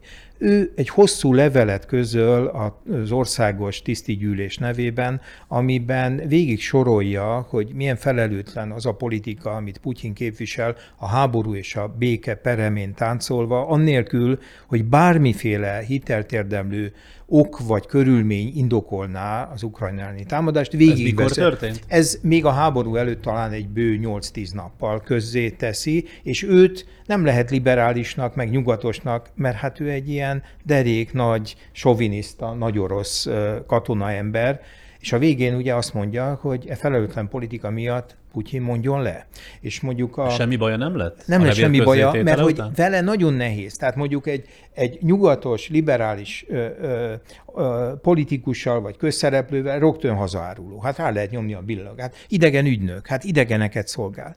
Na de ez egy nagy orosz nacionalista, aki számára tabu volt, eleve tabu volt az a dolog, hogy hát egy testvérnép ukránokkal háborúzni, örök időre meggyűlöltetjük magunkat. És abban bízom, hogy ha másút nem, akkor legalább a katonai elit bizonyos szintjein lesznek emberek, akik fölismerik, hogy bizonyos döntések azok kataszt, katasztrofális következményekkel járnának, ha már eddig nem jártak egyébként azzal. Hasonló ez szerintem a, a a világháború, másik világháborúban a Hitlerrel szembeni merényletekre, amikor a, szintén a, egyébként a katonai hírszerzés, az Abwehr és a, a vezérkarnak az emberei voltak azok, akik a legjózanabbul gondolkodtak. Nem voltak ők abszolút hogy is mondjam, liberálisok, de, de tudtak gondolkodni, és észszerűen fel tudták mérni, hogy minek van realitása, és minek nincsen. Én, én, én is ebben látnék bármilyen fajta esélyt, de, de ebből a történelmi analógiából okulva nem biztos, hogy azért, mert vannak ilyen gondolkodó emberek a fegyveres állományban, vagy akár a hírszerzésben, hogy ez be is fog következni. Én az elcsúszásnak az esélyét egy európai háború irányában, meg abba az irányba, hogy megtörténjen az az irracionális lépés, hogy, hogy NATO országgal szemben valamilyen konfrontáció alakul ki orosz részről, ott látom, hogy nagyon sokan így a titkosszolgálatok keretén belül is, illetve a, a hadsereg köteléken belül is sokan ténylegesen elhiszik azt, hogy a NATO támadni akar és, és hogy ők fenyegetve vannak a NATO által, és el tudok képzelni egy olyan felfokozott hangulatot, amikor egy ilyen esetleges támadást akarnak ők egy előcsapással kivédeni. Most ez a fajta fenyegetés, hogy a NATO, az Ukrajnával szomszédos NATO államokból látnak el üzemanyaggal ukrán vadászgépeket, és ennek nyomán ugye Oroszország megfenyegette a nato hogy, hogy innentől fogva hadba álló félnek tekinti ezeket az országokat. Ugye arra készítette az Egyesült Államokat, hogy B-52-es stratégiai bombázókat küldjön ezekbe az országokba. Tehát ez, ez azért jelzi azt, hogy itt azért van egyfajta, sajnos van egyfajta mozgástere ezeknek a teljesen uh, irracionális forgatókönyveknek, és, és megint csak háborús hangulatban uh, egy intellektuálisan leromlott állapotú politikai és adott esetben katonai vezetés hátterén sajnos nem kizárható az, hogy nem feltétlenül pusztán racionális döntések fognak születni. Az, hogy az Európai Unió történetében először 450 millió euró, tehát durván olyan 164 milliárd forint értékben fegyverek vásárlását és szállítását határozta el a megtámadott országnak, Ukrajnának, a hivatalos orosz álláspont szerint, és az ide kapcsolódik, amit mondtál, önleleplező, és a végét jelzik annak az 1945 utáni európai integrációnak, ami az eredeti szándék szerint a népek békés közeledését szolgálta. Hogy nincs annyi józanság az oroszokban, hogy mérlegeljék a kialakult helyzetet? Azaz, hogy természetesen mindez nem történt volna meg, nem lennének uniós fegyvervásárlások, meg fegyverszállítmányok, ha ők nem rohanják le Ukrajnát. Azért mégsem mellékes az, hogy milyen esemény sorrendben következnek a dolgok Hát abszolút így van, de hát ez nem az első példája ennek, amikor például Orbán, majd később Macron ott járt február első felében Moszkvában, akkor mind a két sajtótájékoztatón Putyin hosszasan ecsetelte, hogy belegondolt-e a nyugat abba, hogyha fölvennék Ukrajnát a NATO-ba, és miután az ukrán doktrinális dokumentumokban szerepel, hogy ha kell, erőszakkal fogjuk visszaszerezni a krímet, majd a NATO a krím visszaszerzésért Oroszországgal fog háborúzni? Tehát teszem fel a kérdést, Hát ki az, aki annektálta és megszállta 2014-ben? Tehát ez ugyanaz a mechanizmus, vagy amit még szélesebben úgy lehetne, hogy a fehér az fekete, az igen az nem, a fent az lent. Hát ö, olyan abszurditásig megy el most a, a, a médiapolitikája Oroszországnak. Most túl azon, hogy még a megmaradt olyan felületeket is, a Dozs TV-t, vagy az Eho Moszkvi rádiót is, ami viszonylag még sokakhoz eljutott. De hát ez egy másfél éves folyamat, amikor ilyen szőnyegbombázás szerűen letarolja a még megmaradt NGO-kat, illetve független portálokat, hogy a hátországban senki ne tudjon semmilyen formában mozgósítani. Szóval olyan abszurditás, hogy nem lehet háborúnak hívni azt, ami nyilvánvalóan háború, sőt, hogyha valami olyasmit mondasz, ami el, a háború megindításának, amit ők speciális katonai műveletnek hívnak, és ezért születik meg nagyon gyorsan az a mém, hogy a, a nagy regénye Lev Tolstoynak ezek után már csak olyan kiadásban jelenhet meg, hogy katonai művelet és béke. Tehát, hogy, hogy tehát ugye tényleg kiforgatása a szavaknak, tehát visszaélés mindazzal, ami a józan nyelvhasználatnak a, a, a, a magától érthető tartozéka. Szóval, hogy, hogy tényleg az abszurditásig fokozzák mindazt, hogy hogyan nyomod el a józan beszéd, a józan nyilvános beszédnek a lehetőségét, és fenyegeted azokat az embereket, akik emberhez méltóan, hitelesen akarnak beszélni, hihetetlen büntetéseket szabnak ki, ugye annak a felső határa akár minősített esetben 15 év is lehet. Tényleg vannak olyan érvelések, amelyek orosz igényekre hivatkozva, orosz érvekre hivatkozva próbálják igazolni ezt a háborút.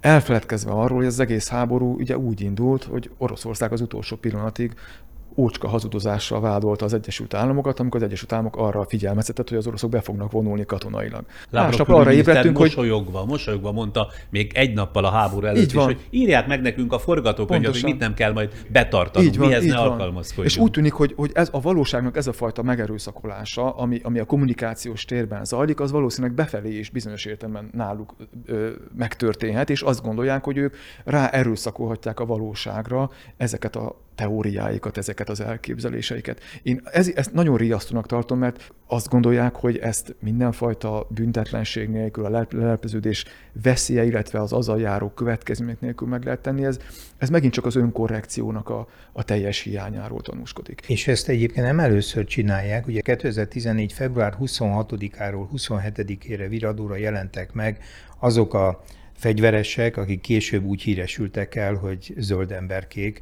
vagy az orosz stilisztikában megjelentek úgy is, hogy udvarias géppisztolyosok. Szóval a, ezekben a napokban a Putyin a Cameronnal, a Merkellel, az Obamával, napi kapcsolatban volt, telefonkapcsolatban. Na most hát a brit, a német és az amerikai hírszerzés nyilván tudta. Nem volt nehéz tudnia, mert másnap a minőségi politikai sajtó két zászlós hajója, a Kommersant és az RBK déli megírta, hogy ezek az egységesen felszerelt emberek, ezek az orosz felderítő főcsoportfőnökség különleges alakulata. Tehát még olyan különösebb erőfeszítések kellett tenni, de hát nyilván tudták.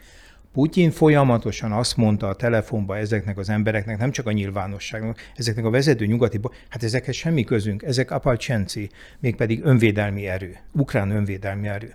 Majd eltelik egy év, csinálnak vele egy nagy dokumentumfilmet, és mit mond? Hát ezek természetesen mi voltunk. Most kérdezem én, hogy utána milyen érzés egy ilyen emberrel leülni? És hát ez történik most is, hogy az utolsó pillanatig a legkülönbözőbb pozícióban lévő emberek azt mondják, hogy hát háború, hát ki készül itt háborúnak, ugyan már. És akkor egy fordulat, tehát hogy gondolod, hogy utána veled leülnek, és a bizalom legkisebb része is megmaradt irántad? Visszatérve még az európai háború lehetőségére, Orbán döntés alapján Magyarország nem, hogy fegyvert nem ad Ukrajnának, hanem előbb az uniós fegyverszállítmányokat sem lett volna hajlandó átengedni az ország területén, mert ahogy ő hangoztatta, nem veszélyeztethetjük saját lakosságunkat, de aztán egy friss kormányrendelet alapján a NATO reagáló erői mégiscsak áthaladhatnak Magyarország területén, szárazföldi és légiúton emelet NATO csapatok települhetnek, sőt települnek is a Dunántúl valamennyi megyébe. Amikor a magyar kormány 180 fokos fordulatot tesz, ezt ki és hogyan éri el a magyar kormánynál? Hát gondolom azért néhány jelentősebb nyugati szereplő erőteljesen rászól Orbánra, és talán megnyom néhány olyan gombot, ami érzékeny lehet számára is. És hát De az milyen eg... gomb az? Mi az, ami érzékenységet szül? Azt jól lehet látni, hogy ők ugye a választás előtt arra próbálnak appellálni, hogy a magyar társadalom óvakodik a háborútól. És az egész kommunikációjukat arra próbálják felépíteni, hogy az ellenzék háborúpárti, mi viszont felelős, stratégiai türelmet tanúsító, nem tudom én kik vagyunk, és mi védjünk meg a magyar nemzetet, és így tovább. De ugyanakkor, amikor fokozódik, eszkalálódik a helyzet, akkor ők is persze tisztában vannak azzal, egyébként maga a honvédelmi miniszter is bejelentette, hogy a magyar hadsereg önmagában alig ha tudná megvédeni Magyarországot, erre csak akkor képes, hogyha a NATO szövetségi rendszerében megfelelő segítséget kapunk. De ez szerintem, ami általában is a magyar külpolitikát hosszú-hosszú évek óta jellemzi, hogy ezek nagyon közvetlenül és nyersen összekapcsolódnak pillanatnyi belpolitikai érdekekkel, és ebből hát egy teljesen kusza, kiszámíthatatlan, és a nyugat oldaláról felettébb illojális politika rajzolódik ki minden stratégiai megfontolás nélkül. Lengyelországban van, mint olvasom, az Európai Unió 450 millió eurós fegyvervásárlás és 50 millió eurós üzemanyag és védőfelszerelés készletének logisztikai központja. Ez most akkor azt jelenti, hogy Lengyelország első szóra nem egyszerűen fegyverek szállítását engedélyezte a területén át, hanem egyenesen a raktározást is, a raktározást meg a leszállítást is vállalta. Az a Lengyelország teszi ezt teszem hozzá, amelynek 526 kilométeres határa van Ukrajnával, Magyarország esetében ez a határszakasz 133 kilométer, és Lengyelország 407 kilométer hosszan határos Fehér Oroszországgal, Oroszország stratégiai és egyéb partnerével. A cseh köztársaság ugyan nem határos a háborús Ukrajnával, de 188 millió korona értékben szállít fegyvert Ukrajnának, sőt, a cseh fegyvergyártók össze is fogtak, hogy 17 millió csekk koronányi fegyvert és lőszert adományoznak a háborús országnak, amelyet a cseh védelmi minisztérium juttat el a megtámadott országba. Ez csak végül is két példa, ezek szerint a lengyel, a cseh, a szlovák, aztán a francia, az olasz, belga és a többi a bulgár, európai a bulgár, kormány. A bolgárok adnak fegyvereket, akiknek hagyományosan egészen más az érzelmi viszony Oroszország, tehát még a bolgárok is már hetekkel ezelőtt ezt megtették. Ezt akarom kérdezni, hogy ez a többi európai ország akkor, és annak kormánya felelőtlenül veszélyezteti a saját lakosságát, ha a magyar kormányfő gondolkodásából indulunk ki? Hát természetesen ez nonsens. Tehát ezt nem is szeretném kommentálni, mert annyira világos, hogy szó nincs róla, hanem egy ismételt mellébeszélésről. Abból indul ki a NATO is, és ezek az európai országok is, hogyha hagyják azt, hogy az európai biztonsági rendnek az alapparadigmái megkérdőjeleződjenek, és innentől fogva az erősebb elveszi a a gyengéptől a saját országát, akkor, akkor az, az egy valóban egy globális háború előtt nyithat utat. Tehát ez egy precedens, ezért áldozatokat kell vállalni. Hát ez volt a második világháború, és így lehetett legyőzni Hitlert, hogy igen, be kellett áldozni nagyon sok mindent. Nagy-Britanniának is be kellett lépni a háborúban, noha Lengyelország messze volt tőle. Tehát ugye avval kalkulált, amire, amivel kalkulálnia is kellett, hogyha ezt hagyja, akkor ez eszkalálódni fog és ennek érdekében beáldozott nagyon sok mindent, emberi a, a életekben és, és anyagi javakban is. Itt ugyanerről van szó, egyelőre kicsiben, ahhoz képest kisebben, éppen azért, hogy ne legyen belőle egy ugyanakkora probléma, mint amekkora lett annak idején. Tehát ez egy, ez egy stratégiai gondolkodás, áldozatokat kell hozni a biztonságért, ami sok esetben egy tevőleges áldozathozatal, nem pedig valaminek az elszenvedése pusztán. Milyen magatartás az, amit a magyar kormány tanúsít, illetve miért gondolja azt a magyar politikai vezetés, hogy ezt a különutasságot a nyugati világ díjazza, vagy díjazni fogja, vagy azért nem jár majd bármiféle retorzió? Hát illetve ezt föl lehetne úgy is tenni, hogy egy ilyen nyilvánvaló jogsértés, mint ami bekövetkezett február 24-e után, miért tartja Orbánt egy olyan pályán, és miért nem szakít határozottan és egyértelműen Oroszországgal, fel nem tudom fogni.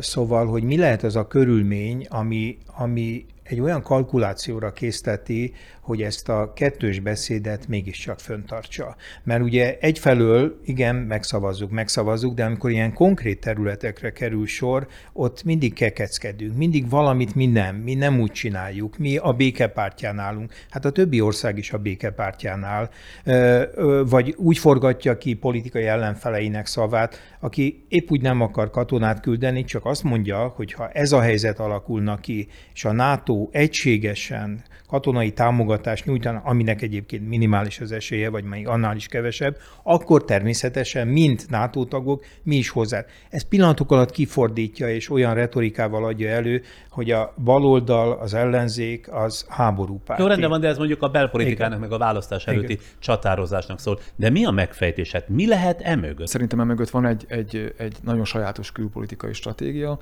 amely arra a, a vagy téves, vagy helyes felismerésre alapult, hogy a, a nemzetközi rend alapjaiban fog megváltozni, az erőviszonyok alapjaiban fognak megváltozni, és az eddigi euróatlanti liberális demokratikus dominancia az megszűnik, darabjaira hullik, és Oroszország és Kína a maga-maga pozíciójában ezt a fajta rendet gyakorlatilag a dominanciája alá fogja vonni. Oroszország itt Európában mindenképpen.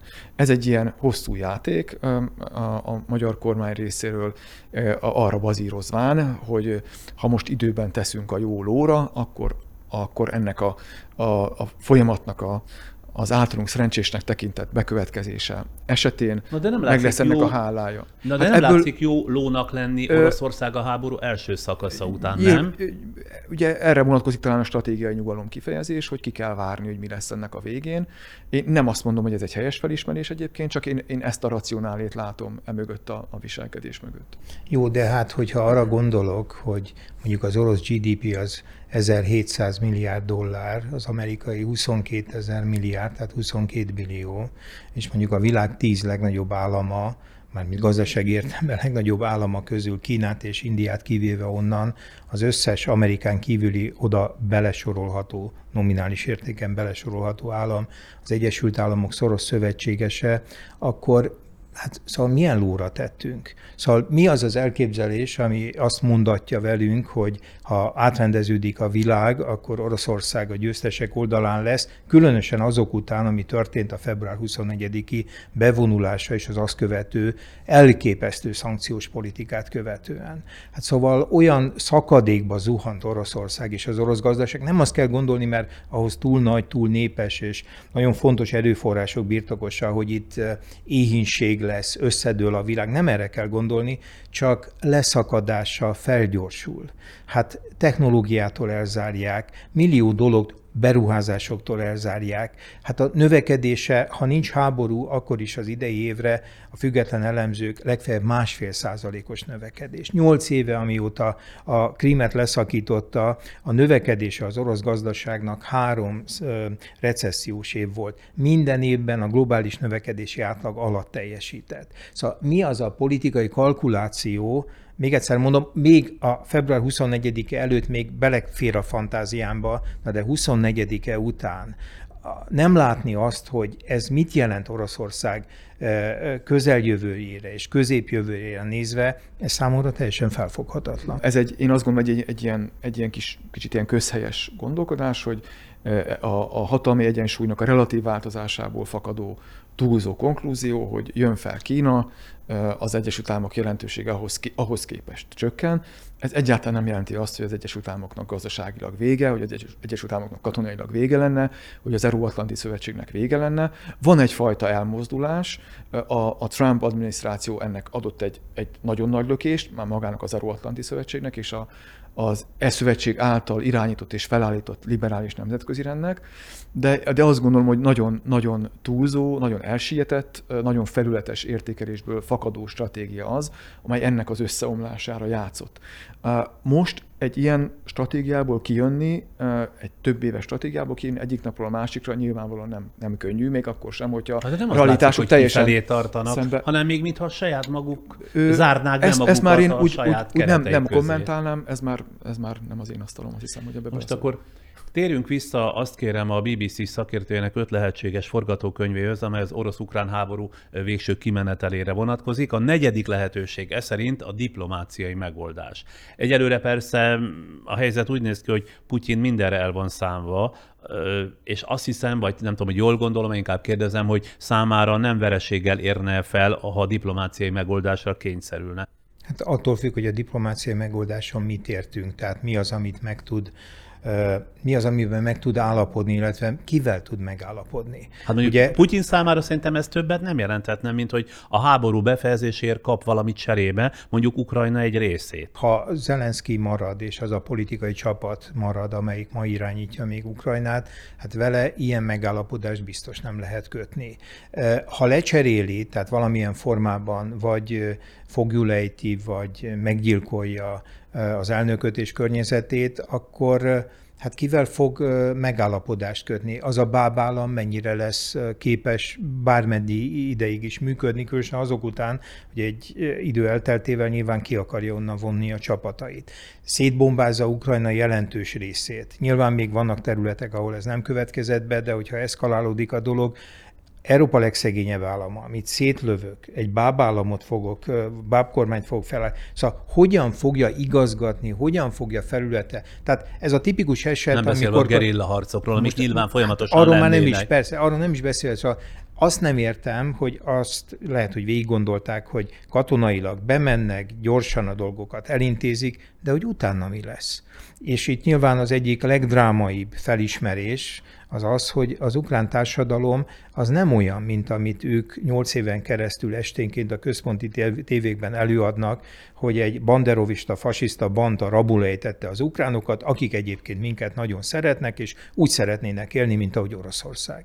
Kiderült, hogy az ukrán társadalom az oroszokra bízná, hogy ők hogy élnek, de azt is elvárja, hogy mi saját magunk döntsünk arról, hogy hogyan, milyen irányba, milyen belpolitikánk, milyen külpolitikánk legyen. A nem beszélve arról, hogy az a delegáció, amit az oroszok küldenek, és annak vezetője egy Megyinszki nevű történész, aki korábban hosszú időn keresztül kultuszminiszter volt, és néhány éve váltotta le Putyin, de mivé tette? Ő az emlékezett politikai főtanácsadó, mert ilyen is van Oroszországban. És szerintem az egyik legnagyobb felelőse annak, hogy Putyinban ezek a mániák, az ukránok nincsenek is olyanok, mint az oroszok, meg az egész második világháborúról írt dolgozata és gondolkodása, az jelentős mértékben Megyinszki hatására történik meg. Ez a Megyinszki, akinek semmiféle diplomáciai tapasztalata nincs, vezeti azt a delegációt, ami orosz részről valami megállapodást akar kötni, ha egyáltalán akar kötni. Tehát az egész az első pillanattól viccnek vagy imitációnak tűnik. Tehát ezt a diplomáciai történetet én nagyon ködösnek látom a pillanatnyi helyzetben, de lehet, hogy később változni fog, és mondom, valami kontúrjai lesznek. A BBC szakértő ötödik lehetséges megoldási forgatókönyvét nagyjából már érintettük a háború végére vonatkozóan, hogy Putyin belülről megbuktatják, de sok realitás azért ennek nincsen, ebben maradhatunk. Viszont az orosz lakosság élénkülése az egy fontos dolog. Vladimir Putyin orosz elnök által Ukrajna ellen indított háború kezdete óta csak nem 13 ezer embert állítottak elő, mint egy 49 oroszországi városban, ami azt jelzi, tehát, hogy a tiltakozások egyre terjednek, és talán létszámban is egyre bővülnek. Hasonló méretű őrizetbevételek tavaly januárban voltak, amikor országszerte ugye tüntetések voltak a megmérgezés után, Navalnyi megmérgezés után, mikor a gyógykezelésről Németországból hazaszállították, vagy visszatért.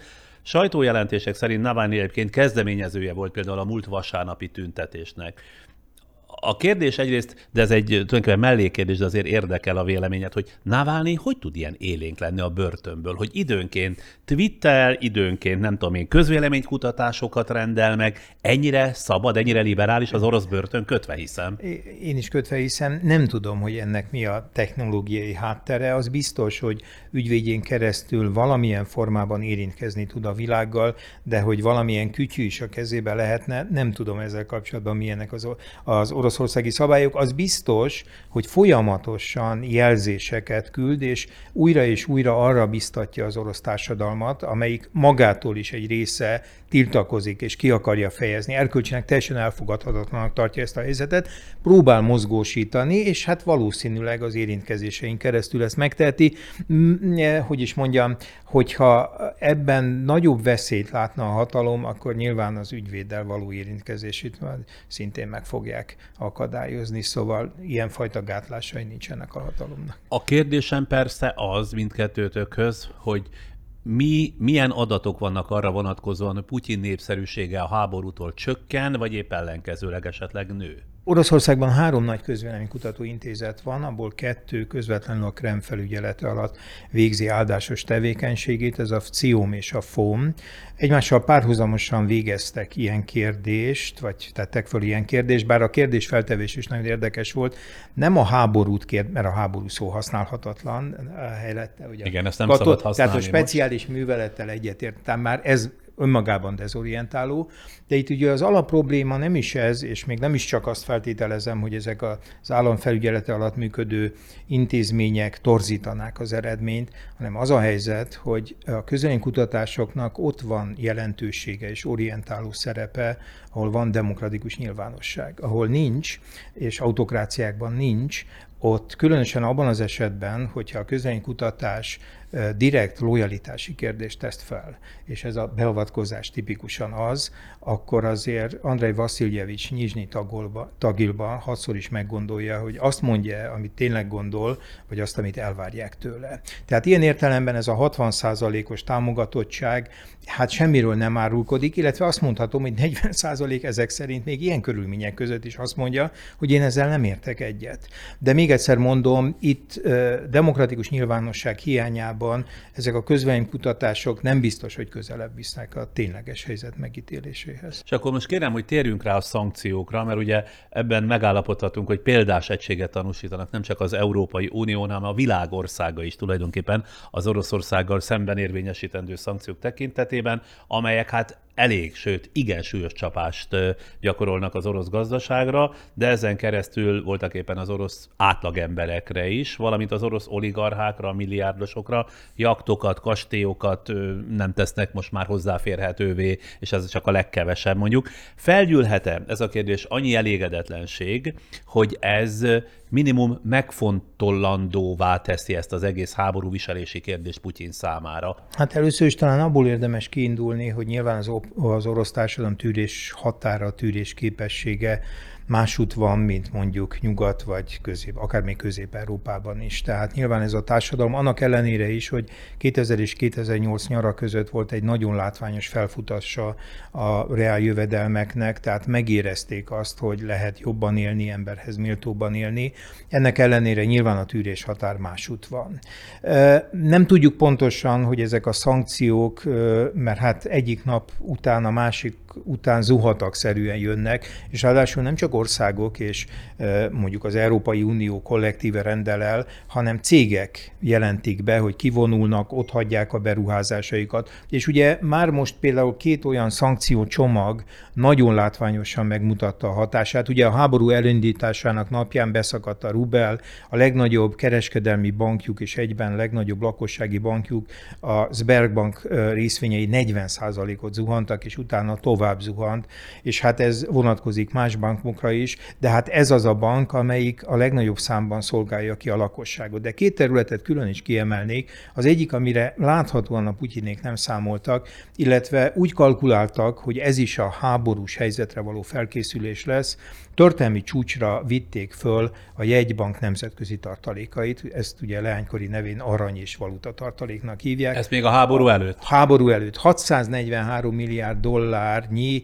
öt különböző aktívumban halmoztak fel tartalékot, abban bízva, hogy az elszigetelődés körülményei között ez sokat fog nekik segíteni.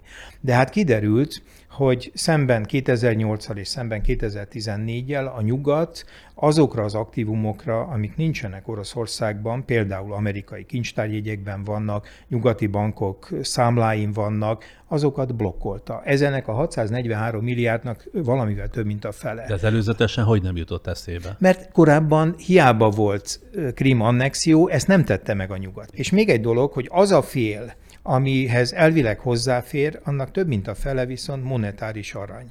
2200 tonna aranya van, mit tud vele csinálni? Ki fogja megvenni?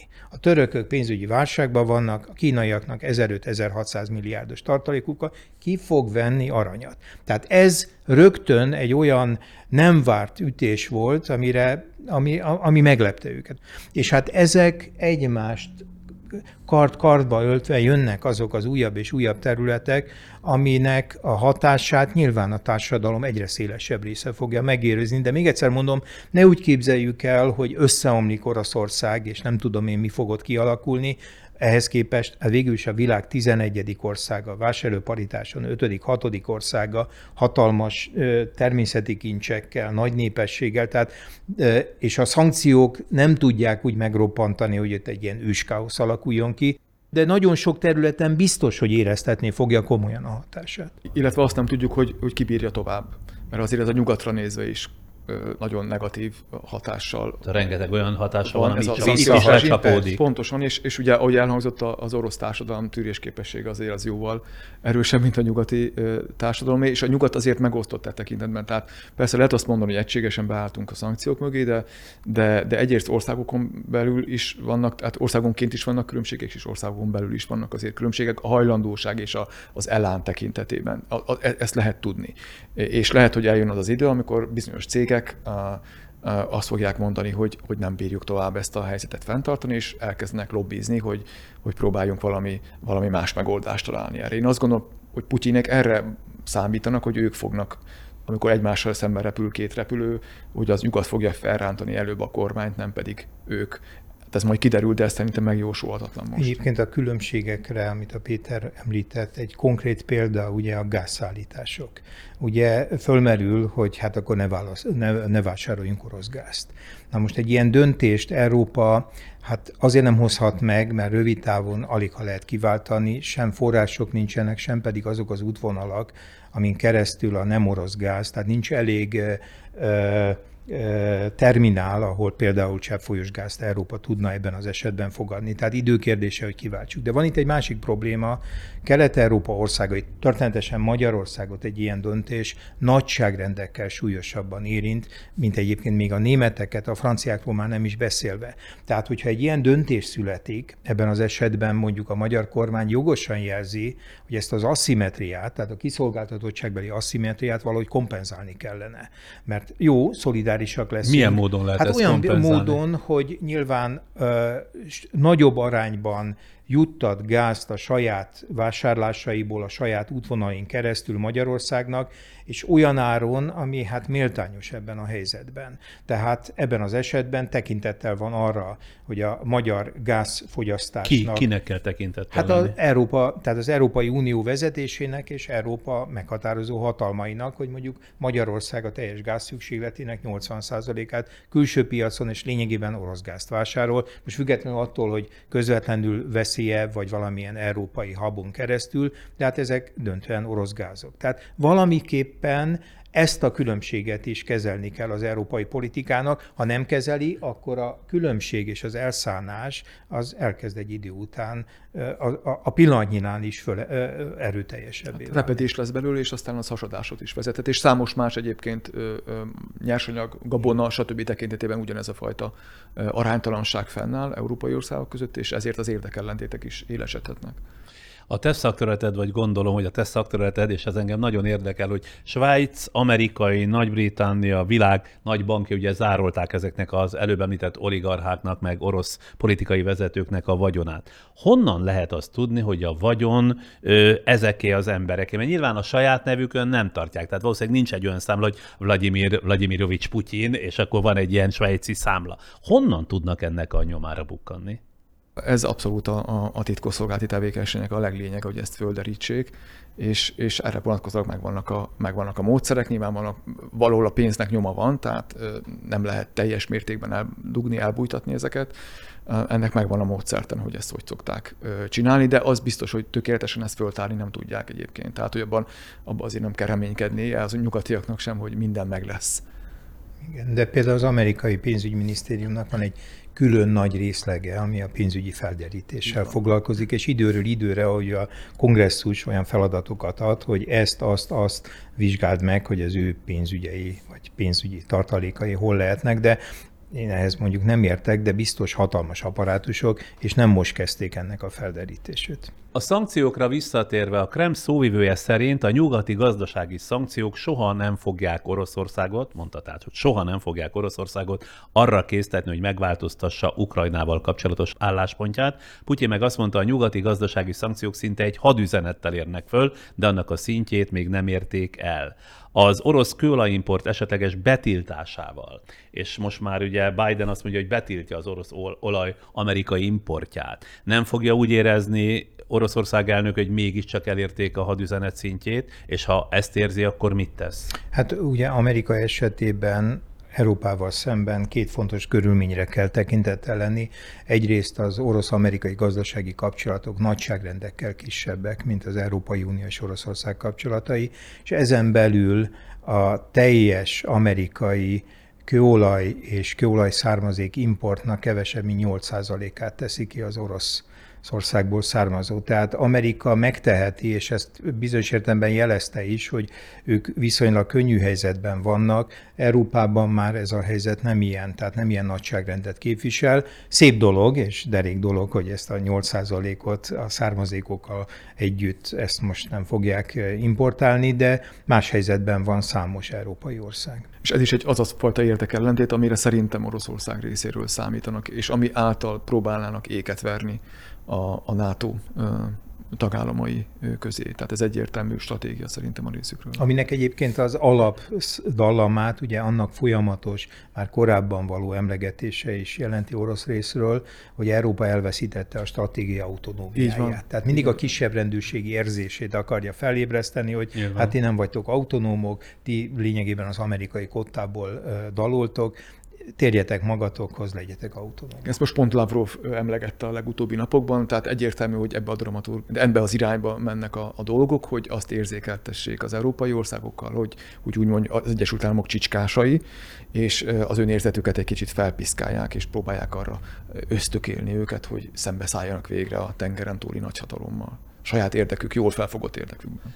Orbán azt mondta, ránk nézve nem a háború a legfontosabb veszély, hanem a közvetlen veszély az, hogy a nyugatiak a szankciók mellett döntöttek. Nekünk erről mindig is megvolt a véleményünk, hogy mire jó, meg mire nem a szankciós politika, de háborúban az egység a legfontosabb, tehát mi nem akarunk okoskodni, újra elmagyarázva, hogy egyébként már a krím idején bevezetett szankcióknak is pont ellenkező hatása lett. A szankciók árát általában a szomszéd fizeti meg legelőször, leginkább mi. Ami nyilvánvalóan nem igaz, mert nem tudom, olvastátok-e, hogy a G7 nevű portál precízen kiszámolta, hogy Ukrajna lerombolása effektíve nagyobb kárt okoz a magyar gazdaságnak, mint Oroszország elleni összes szankció. Tehát azért a G7 portálon el lehet olvasni, és nagyon precízen nyomon követhető. De egy pillanatra Orbán fejével gondolkodtok. Hogy látjátok, hogy szerintem mi a helyes megoldás, ha se a háború nem, se a szankciók nem? Marad akkor az, hogy Ukrajnát simán át kellene adni Putyinnak? Hát Orbán ebből, ezzel kapcsolatos politikája mindig is kétértelmű volt. 2014-től kezdve, amikor az első szankciókat hatályba léptették, folyamatosan arról beszélt, hogy lából lőttük magunkat. És ugye ehelyett azt tanácsolta, hogy ne szankciók, mert a szankciók nem fogják az orosz magatartást megváltoztatni, csak nekünk okoznak kárt. Egyébként ez nem is igaz, és aztán végképp nem igaz, hogy mi lennénk a legnagyobb elszenvedői ennek, ennek a szankciós politikának. A legnagyobb teherviselői egyébként a németek voltak, és azt, amit a magyar kormányzat állít, az pont egy nagyságrendel különbözik a tényleges veszteségektől, de ez most már mellékes. Ugye az Orbán azt mondja, hogy nem szankciók, hanem tárgyalások. Na de az a helyzet, hogy a nyugat szerintem, mert azért azt gondolom, hogy komoly ruszisztikai kutatások vannak hosszú-hosszú évtizedek óta a nyugaton, nem abban bízott, hogy a szankciók megváltoztatják a politikát. A szankciós politikának nem ez volt az alapfunkciója, lehet, hogy bónuszként esetleg valamit módosít. A szankciós politika arról szólt, hogy a világ nem mehet el szó nélkül amellett, hogy egy szuverén államot megcsonkítasz a 21. század elején. Nem tehetjük meg, hogy egy másik ország következmények nélkül ilyen lépéssel ragadtassa magát. Következésképpen hát az Orbán, amit felkínál, hogy nem szankció, hanem tárgyalás, hát mosolyognak a markukba. Hát pont ez kellett, hát, hát meddig lehet tárgyalni? Tehát szerintem a kiinduló pont, és hát ennek egy újabb változata az, amit most ebben a háborús helyzetben, ezekben a mondatokban Orbán megfogalmazott. Szerintem nagyon-nagyon fontos dologról van itt szó valóban. Tehát egyrészt azért ne legyünk naivak, ne legyenek illúzióink, az Egyesült Államok, a nyugati államok sem fehérek és, és teljesen tiszták. Mindenkinek megvannak a maguk érdekei, megvan a maguk múltja is. De most a tét valójában ez, hogy tiszteletben tartjuk-e a nemzetközi kapcsolatoknak azt az alapelvét, mi, mi szerint egy állam szuverén, és nem lehet az ő területét önkényesen elfoglalni azért, mert nekem kell, vagy nem tartjuk tiszteletben. Ennyire vulgárisan lehet ezt megfogalmazni. Hogyha emellett elmegyünk szótlanul, vagy tárgyalgatunk, de gyakorlatilag hagyjuk hogy a tények azok kész tények maradjanak, akkor olyan precedens teremtünk, amely totális anarchiához vezethet. Ami még egy pillanatra megfontolás tárgyát kell, hogy képezzennél az asztalnál, hogy hirtelen a visegrádi négyek politikájában is némi repedés keletkezett. A magyar miniszterelnök arról is hosszú fejtegetésben volt kénytelen bocsátkozni, hogy mi azok annak, hogy lengyel szövetségesei, és az ő álláspontja most hirtelen ennyire gyökeresen eltér egymástól. Idézem Orbánt, jelentős taktikai különbség van közöttünk, a lengyelek a nyugati világ határát föl akarják tolni az orosz világ határáig, sokáig, ezért is támogatják vehemensen Ukrajna NATO tagságát. Ők akkor érzik magukat biztonságban, ha ez létrejön. A magyar taktikai gondolkodás lényege viszont az, mármint nem a magyar, hanem Orbán taktikai gondolkodásának a lényege, hogy az oroszok és Magyarország között legyen egy kellően széles és mély terület, ma ezt ugye Ukrajnának hívják hogy ez az Ukrajna szuverén állam-e, vagy orosz báb, azt azért jótékonyan elhallgatja. De ennél a pontnál azért meg kell kérdeznem, hogy mi lesz ezután a Magyarország nagy ügygonddal összekovácsolt a szövetségi rendszerrel, a visegrádi négyekkel. Lényegét tekintve, hogy az Ukrajna ügyében Orbán, ahogy én nézem, teljesen egyedül marad, még ha formáson csatlakozott is különféle akciókhoz, mert azért ez egy töréspont, vagy majdnem töréspont.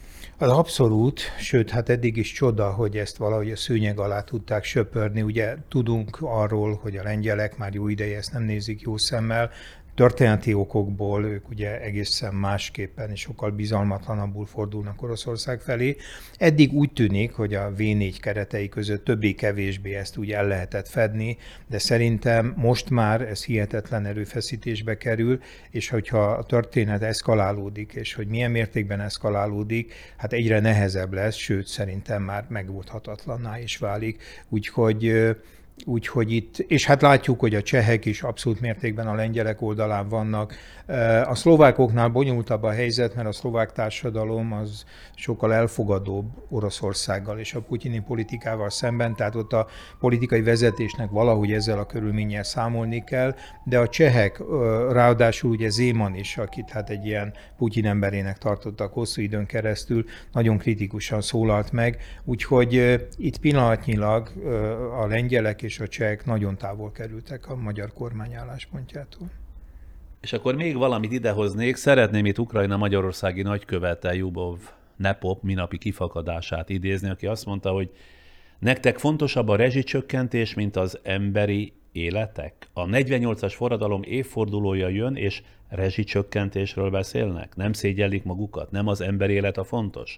Van joguk március 15-én ünnepelni azoknak, akiknek a szabadságnál a rezsicsökkentés a fontosabb? Kérem, idén csak azok menjenek ki az utcára ünnepelni, akikben van bátorság kiállni a szabadság mellett. Eddig az idézet.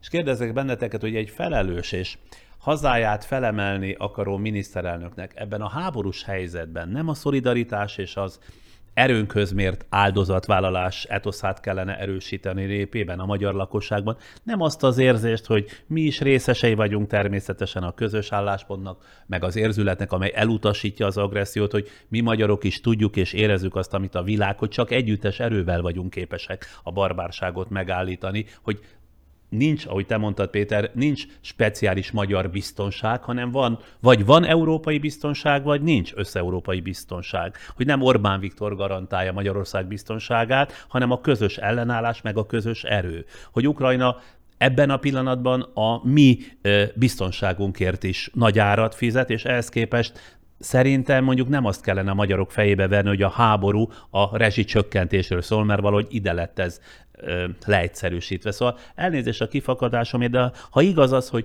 Putyin most, hogy mondják ezt, évtizedekkel veti vissza Oroszország fejlődését, akkor Orbán most a nagy önzést gyakorolja bele a magyar lakosságba, ami legalábbis én úgy gondolom, hogy nagyon sajnálatos egy ország vezető részéről. Hát őszintén szóval nagyon kínos, és azt hiszem, hogy sok tekintetben az ukrán nagykövet asszonynak ez a megnyilatkozása jogos és érzelmileg teljesen érthető, hihetetlen. Tehát, hogy az a fajta retorikai akrobata mutatvány, ahogy a rezsicsökkentés ebben a háborús helyzetben és a legkülönbözőbb összefüggésekbe elő tud kerülni, én ezt szégyenletesnek tartom, és valóban olyan érzületeket próbál megerősíteni a magyar társadalomban, amit éppenséggel csökkenteni kellene, és nem pedig felébreszteni. Mert azt nem gondolhatja komolyan valaki, hogy ezzel a retorikával, meg ezzel a kacsázós, vagy hogy szokták ezt mondani, pávatánc politikájával meg fogja állítani Putyint, vagy éppen Magyarországot fogja kikerülni egy európai háború esetén. A napokban ráadásul Oroszország ugye egységesen ellenségesnek sorolta be az EU összes államát, így Magyarországot is, vagy Magyarországot az Európában nem tudom én tartó orosz seregek egyszerűen kikerülnék. Hát szóval ezt nevetségesnek gondolom, meg őszintén szólva irreálisnak is. Persze, persze, minden tekintetben, és mondjuk arra azért nem kéne hagyatkozni, hogy talán két vagy három nappal ezelőtt a Pravda, ami egyébként egy teljesen marginális lappá vált, hát egy mondat erejéig megemlítette, hogy ott a Vártán áll Magyarország, amelyik nem engedi át a területén a fegyvereket. Hát ezekért a mondatokért nem hiszem, hogy különös utas politikát érdemes folytatni. Úgyhogy igen, itt a szolid szolidaritásnak és a szolidaritás az európai közösség többi országával, és erős szolidaritás az Ukrajnában élőkkel. Hát két millió ember volt kénytelen ennyi idő után elhagyni a szomszédos országot. Az ország bizonyos nagyvárosait már majdnem poligrombolták. Szóval ilyen körülmények között egyáltalán azt a szót használni ebben az összefüggésrendszerben, hogy rezsicsökkentés, hát, hát elképesztőnek gondolom. Az egyébként realitás, hogy Putyin elzárja a gázcsapokat? Hát azért nehezen elképzelhető, bár most éppen fenyegetőznek ezzel, hogy az északi áramlat egyen keresztül nem fognak szállítani, mert a gázzal van egy probléma, ők nem tudják raktározni. Ott két lehetőség van, vagy elfolytják azokat a kitermelő helyeket, ahogy jön föl a gáz. Nem egy esetben az elfolytás azt jelenti, hogy nem lehet újraindítani, de nem tudják tárolni. Tehát ilyen értelemben ez nekik is egy nehéz helyzet, nem lehet úgy tárolni, mint a kőolajat. Nekik az az érdekük, hogy menjen ez a gáz. És hát nekik nincs igazán komoly cseppfolyósító kapacitásuk, vezetékeik is egy nagyon szűk, talán évi 30 milliárd köbméteres kapacitású Kína felé tartó vezetékük van, Európába 200 milliárd környékén évente küldenek, hát ez nem kiváltható. A, az összexportnak kevesebb, mint 5%-át teszi ki az LNG, tehát a cseppfolyós változat, tehát maguk ellenségei lennének, hogyha ellen szankcióként elzárnák a gázt, illetve ha megteszik, akkor még inkább fölgyorsítják azt a folyamatot, ami egyébként is be fog következni, hogy ha nem is olyan gyorsan, mint egy ilyen extrém helyzetbe, de Európa megpróbál leválni az orosz szállításokról. Még itt a nagyhatalmak magatartását szóba hoznám, Kínával kezdeném. Ahogy figyelem, Kína meglehetősen precízen ellensúlyozni próbál felemás módon, ami talán nem rossz, hiszen például ugye nem állt ki Oroszország mellett az ENSZ biztonsági tanácsának ülésén is tartózkodott, amikor az orosz agresszió elítéléséről volt szó, ráadásul napokban két kínai bank is felfüggesztette üzleti tevékenységét mind Oroszországgal, mind Fehér Oroszországgal. Kifejezetten arra hivatkozó, hogy Oroszország és Fehér Oroszország továbbra is háborút folytat Ukrajna ellen, írta a Financial Times. Ugyanakkor több orosz bank bejelentette vasárnap, hogy hamarosan megkezdi a kínai Union Pay kártya rendszerét használó kártya kibocsátást, ami már nem is tudom, hogy mit jelent, ez válaszul a Visa meg a Mastercard felfüggesztett oroszországi tevékenységre. Mi magyarázza ezt a kettős kínai magatartást, illetve mi várható a közeljövőben Kínától? Abban az összefüggésben érdemes vizsgálni, hogy Kína is egy időablakot lát maga előtt, abban a folyamatban, amelynek keretében az Egyesült Államokat le tudja cserélni, mint globális vezetőhatalom.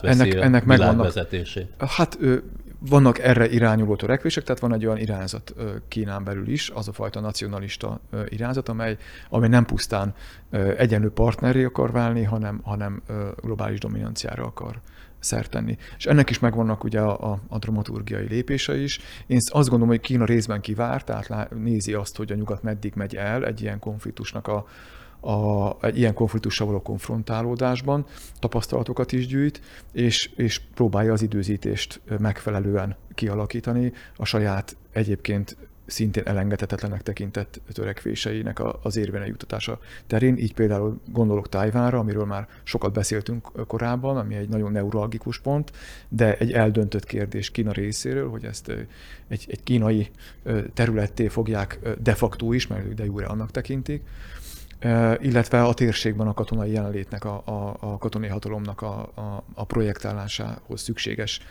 további foglalásokat, területfoglalásokat végre kívánják hajtani. Ez, ez Kína részéről teljesen eldöntött kérdés.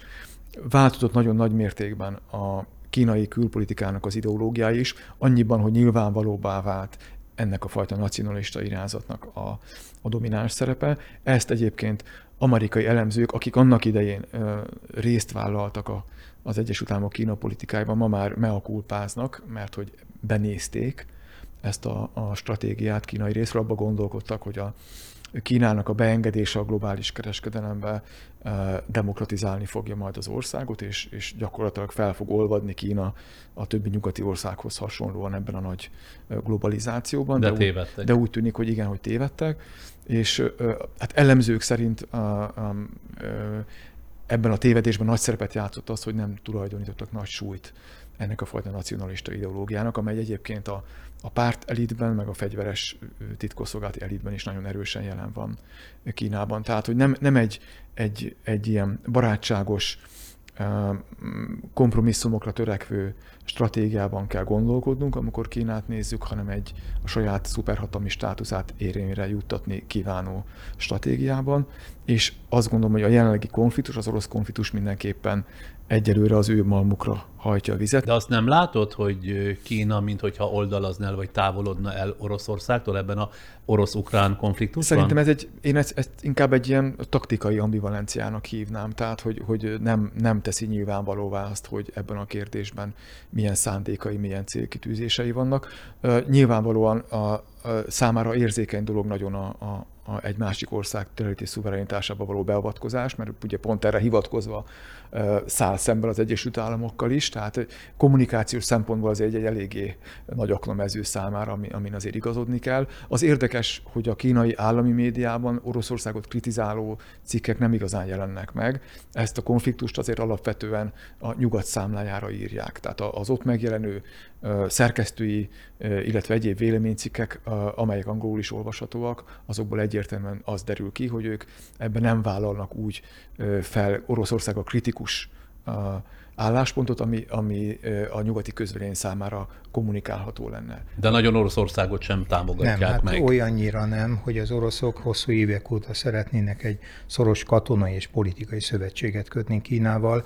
Kína viszont már jó ideje nagyon zajosnak, aggasztóan zajosnak tartja azt a külpolitikát, amit Oroszország folytat, és nagyon sokat elárul erről a hogy is mondjam, tartózkodó magatartásról, hogy februárban általában februárban tartják a Müncheni Biztonságpolitikai Konferenciát, ahol a 2000-es évek elejétől magas szinten voltak mindig jelen az oroszok, ezúttal már hetekkel korábban bejelentették, hogy senki nem megy, viszont a kínai külügyminiszter elment, és mondott egy ilyen hosszú beszédet, amiben kevés megfogható dolog volt, de volt ennek a beszédnek egy hosszabb része, ami a szuverenitás kérdését érintette, és azt azzal fejezte be, annak fontosságát ecsetelte, és ezt a passzust azzal fejezte be, hogy ez természetesen Ukrajnára is vonatkozik.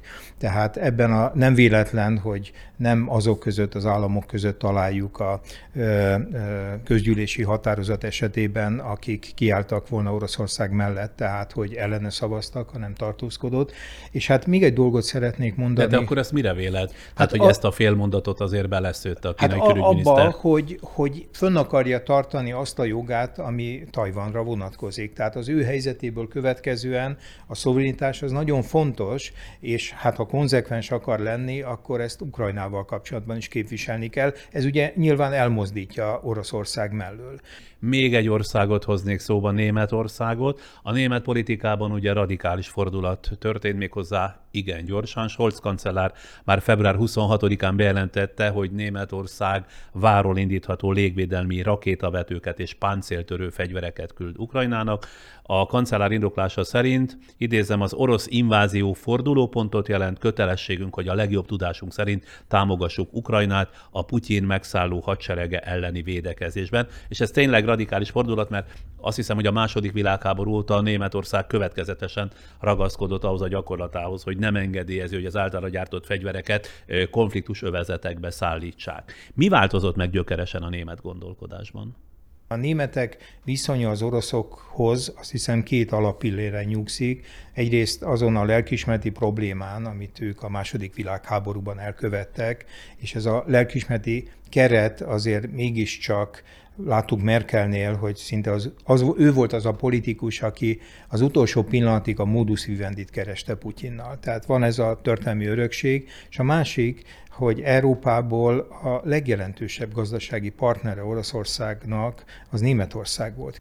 Minden mellett egy óriási haderőfejlesztésbe is kezdtek Németországban, ami viszont arról tanúskodik, hogy általában a globális vagy európai biztonsági környezetnek a radikális romlásával számolnak, nem kis részben pont az orosz tevékenység hatására, tehát felismerték azt, hogy, hogy ez a fajta paradigma, ami alapján eddig működtek, az nem fenntartható, mert, mert be kell rendezkedni arra, hogy ez a világ ez elmúlt, és egy egyelőre nem látható, kaotikusabb verzió következhet be. És akkor végül beszéljünk az Egyesült Államokról. Tudjuk, hogy Trump és hívei kezdetben ugye dicsérték Putyint, aztán már csak a mostani amerikai elnököt Biden szitták. Megosztott-e Amerika, és milyen szinten az orosz rablóháború megítélésében? Szerintem van megosztottság, és érdekes módon politikai két fő politikai párt mentén figyeltő meg ez leginkább.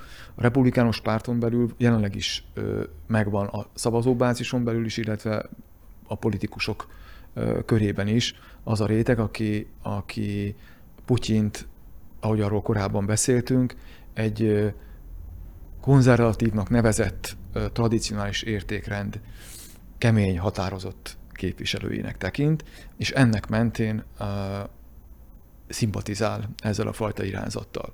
Kell, hogy beszéljünk egy kicsit szerintem az ukrán elnökről, Zelenszkiről. Vannak olyan hírek, amelyek szerint Putyin orosz és csecsen zsoldosokat küldött az ukrán elnök likvidálására. Állítólag az elmúlt két hétben három merényletet is megkíséreltek Zelenszki ellen. Igaz lehet ez a hír, és hogyan védik vagyon az ukrán elnököt Zelenszkit, hogy profi bélgyilkosok sem járnak sikerrel?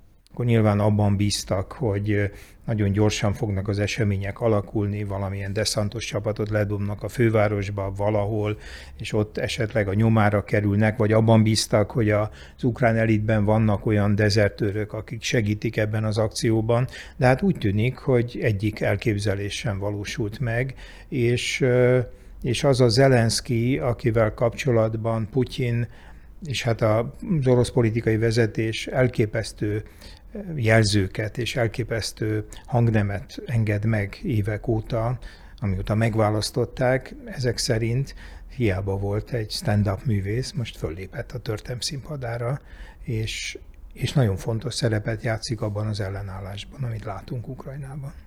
Sean Penn, a világhírű amerikai filmszínész az orosz támadás hírére Ukrajnába utazott, hogy dokumentumfilmet forgasson a háborúról, és bár azóta a színész azt hiszem már visszatért Amerikába, de a következőket mondta Volodymyr Zelenszkiről, Ukrajna elnökéről, idézem. Nem tudom, tudja, hogy erre a feladatra született, de az egyértelmű, hogy volt valami különleges a jelenlétében. Valami olyan, ami újnak számít a modern világban, mint a bátorság, a méltóság és a szeretet. Egyszerre lenyűgözött és nagyon megérintett az ukrán elnök, akiért legalább annyira aggódom, mint a népéért, így Sean Penn. Összességében, amikor őt megválasztották néhány évvel ezelőtt, akkor nekem az első benyomásom az volt, hogy az ukrán társadalom nem elnököt, hanem varázslót választott. De meg tudtam érteni, hogy miért varázslót kerestek és nem elnököt, mert az ukrán társadalom az elmúlt 30 évben elképesztő nehézségeken ment keresztül, és egy idő után teljesen érthető, hogy a társadalom gyors és hatékony megoldást keres, és valahogy Zelenszkiben látta ezt a varázslót. De kiderült, hogy ő nem varázsló, hanem ennél több. Egy kicsit olyan, amit Sean Penn megírt. Szóval összegezve ezt a mai terjedelmes beszélgetést, kérdezlek benneteket zárásképpen, hogy tényleg véget ért az 1945 utáni békés európai integráció korszaka, amivel az orosz külügy fenyegetőzik?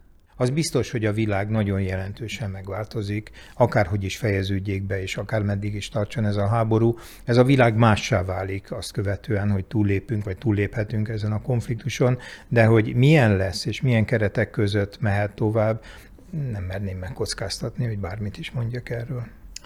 Hát rendszerűen én megint csak ad idézem Robert Kagan, akinek a könyvének azt a címét adta, hogy a dzsungel visszanő hivatkozván arra, hogy az a nemzetközi ö, liberális rend, amelyet a második világháború után ugye az Euróatlanti Szövetség felépített, ez az alapjaiban roskadozik, és ö, visz, így ennek nyomán, ha ez összeroskad, akkor visszatérünk azokhoz az időkhöz, amelyeknek a lezárására ennek a, volt hivatott ez a nemzetközi rend. Most az az idő két világháborút eredményezett, ebből következően elég pessimisták ezek a jóslatok, tehát azt mondják, hogy amennyiben ez az állapot fennmarad, tovább roskadozik ez a rend, és, és ezek a precedensek, amelyekről most is beszélgettünk az elmúlt időszakban, ezek erőre kapnak, és nem tudja kezelni ezeket a nemzetközi közösség megfelelően, akkor bizony azzal kell számolnunk, hogy visszalépünk a, a nulla kockára, ahonnan elindultunk, ami egy olyan korszakban, amikor a fegyverrendszereink alkalmasak az emberi civilizáció elpusztítására, és a, az egyéb rendszerek is olyan komplexek, hogy egy nagyon pici sérülés is globális következményláncolatot képes elindítani. Tehát egy ilyen helyzetben sokkal nagyobb a veszélye annak, hogy ebből egy globális konfliktus alakul, mint volt száz évvel ezelőtt. Na de hogyha ilyen sok tényezős ez a saktábla, akkor hogyan kellene, vagy miként kellene, és merre felé lépni, hogy ez a rémálom ne következzék be? Hát nyilván úgy lehetne ezen, ezen változtatni, hogy visszatérünk a, a multilaterális kompromisszumkeresésnek a, a, az intézmény rendszeréhez, az ilyen intézményrendszerben fektetett bizalomhoz. Ettől szerintem nagyon eltávolodóban van. Mit jelent ez konkrétabban, Péter? Hát, hát az, hogy ennek az étoszát mindenek előtt ismét tisztelet övezi, és, és, és felismerjük azt, hogy a saját érdekeinket optimálisan úgy tudjuk érvényesíteni, hogyha minél szélesebb körben történő kompromisszumra törekszünk. Mert egyébként az unilaterális érdekérvényesítés az, az töréshez fog vezetni. A törés pedig pont az előbb említett komplex globális rendszer miatt globális összeomláshoz fog vezetni. Ez azt gondolom mindenkelőtt egy étosz ami ezt meg kell, hogy alapozza. Ezt a második világháború azért volt képes kiváltani, mert, mert az emberiség rájött, hogy, hogy elpusztítsuk magunkat. Tehát egy olyan sok volt, egy olyan sok terápia volt, ami képes volt ezt a fajta érzületet, lelkületet kiváltani az emberekből, amire egyébként alapból természetünknél fogva nem biztos, hogy nagyon hajlamos az ember, főleg politikai hatalomgyakorlásnak a szintjén. Lehetséges, hogy most is egy ilyesmire van szükség ahhoz, hogy ez, a, ez az étusz kiváltódjon. Én attól tartok egyébként, hogy, hogy ö, egy ilyen hiányában, illetve egy ilyen konfliktus, egy ilyen kataklizma bekövetkezésének a hatására sok minden kiváltódhat, nem feltétlenül egy ilyen pozitív étusz, hanem egy olyan fajta pánikcselekvés is, amely adott esetben a cseperből vederbe állapotot fogja előidézni, és olyan megoldásokat fog eredményezni, amelyek látszólag berekeztik ezt a konfliktust, viszont egy sokkal nagyobb konfliktust fognak előkészíteni.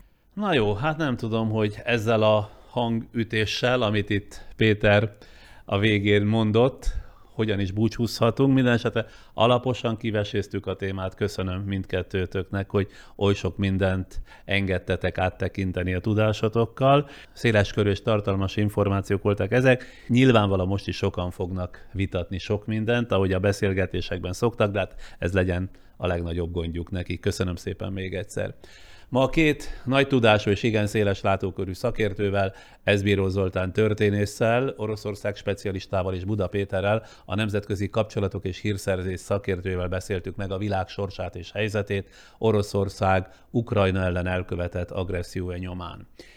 És már ettől a témától eltávolodva mondom újra, ha lesz még világ, április 28-án podcastünk első születésnapja alkalmával rendhagyó műsorra jelentkezünk, a többi között válaszolok majd nézőink és hallgatóink műsorainkkal kapcsolatos kérdéseire, amit szorgalmaztak. Kérem szépen, hogy az alábbi szerkesztőségi címre mielőbb küldjék el a kérdéseiket saját mobiltelefonszámukkal együtt, hogy közvetlenül is felvessük a kapcsolatot a legjobb vagy legeredetibb kérdések beküldőivel sandorkukac, friderikus.hu, erre az e-mail címre várjuk tehát kérdéseiket. Friss témával és beszélgetéssel pedig két hét múlva jövünk, de a jövő héten kedden, szerdán és csütörtök este korábbi tévéprogramja, ami emlékezetes, vagy esetleg méltatlanul elfelejtett műsorszámaiból ismétlünk meg négyet azzal a szöveggel búcsúzom, amit előzőleg, amikor hallottam mástól, nem igen voltam képes értelmezni, de speciál ebben a megváltozott világhelyzetben talán mégiscsak értelmet nyer. Találkozunk legközelebb.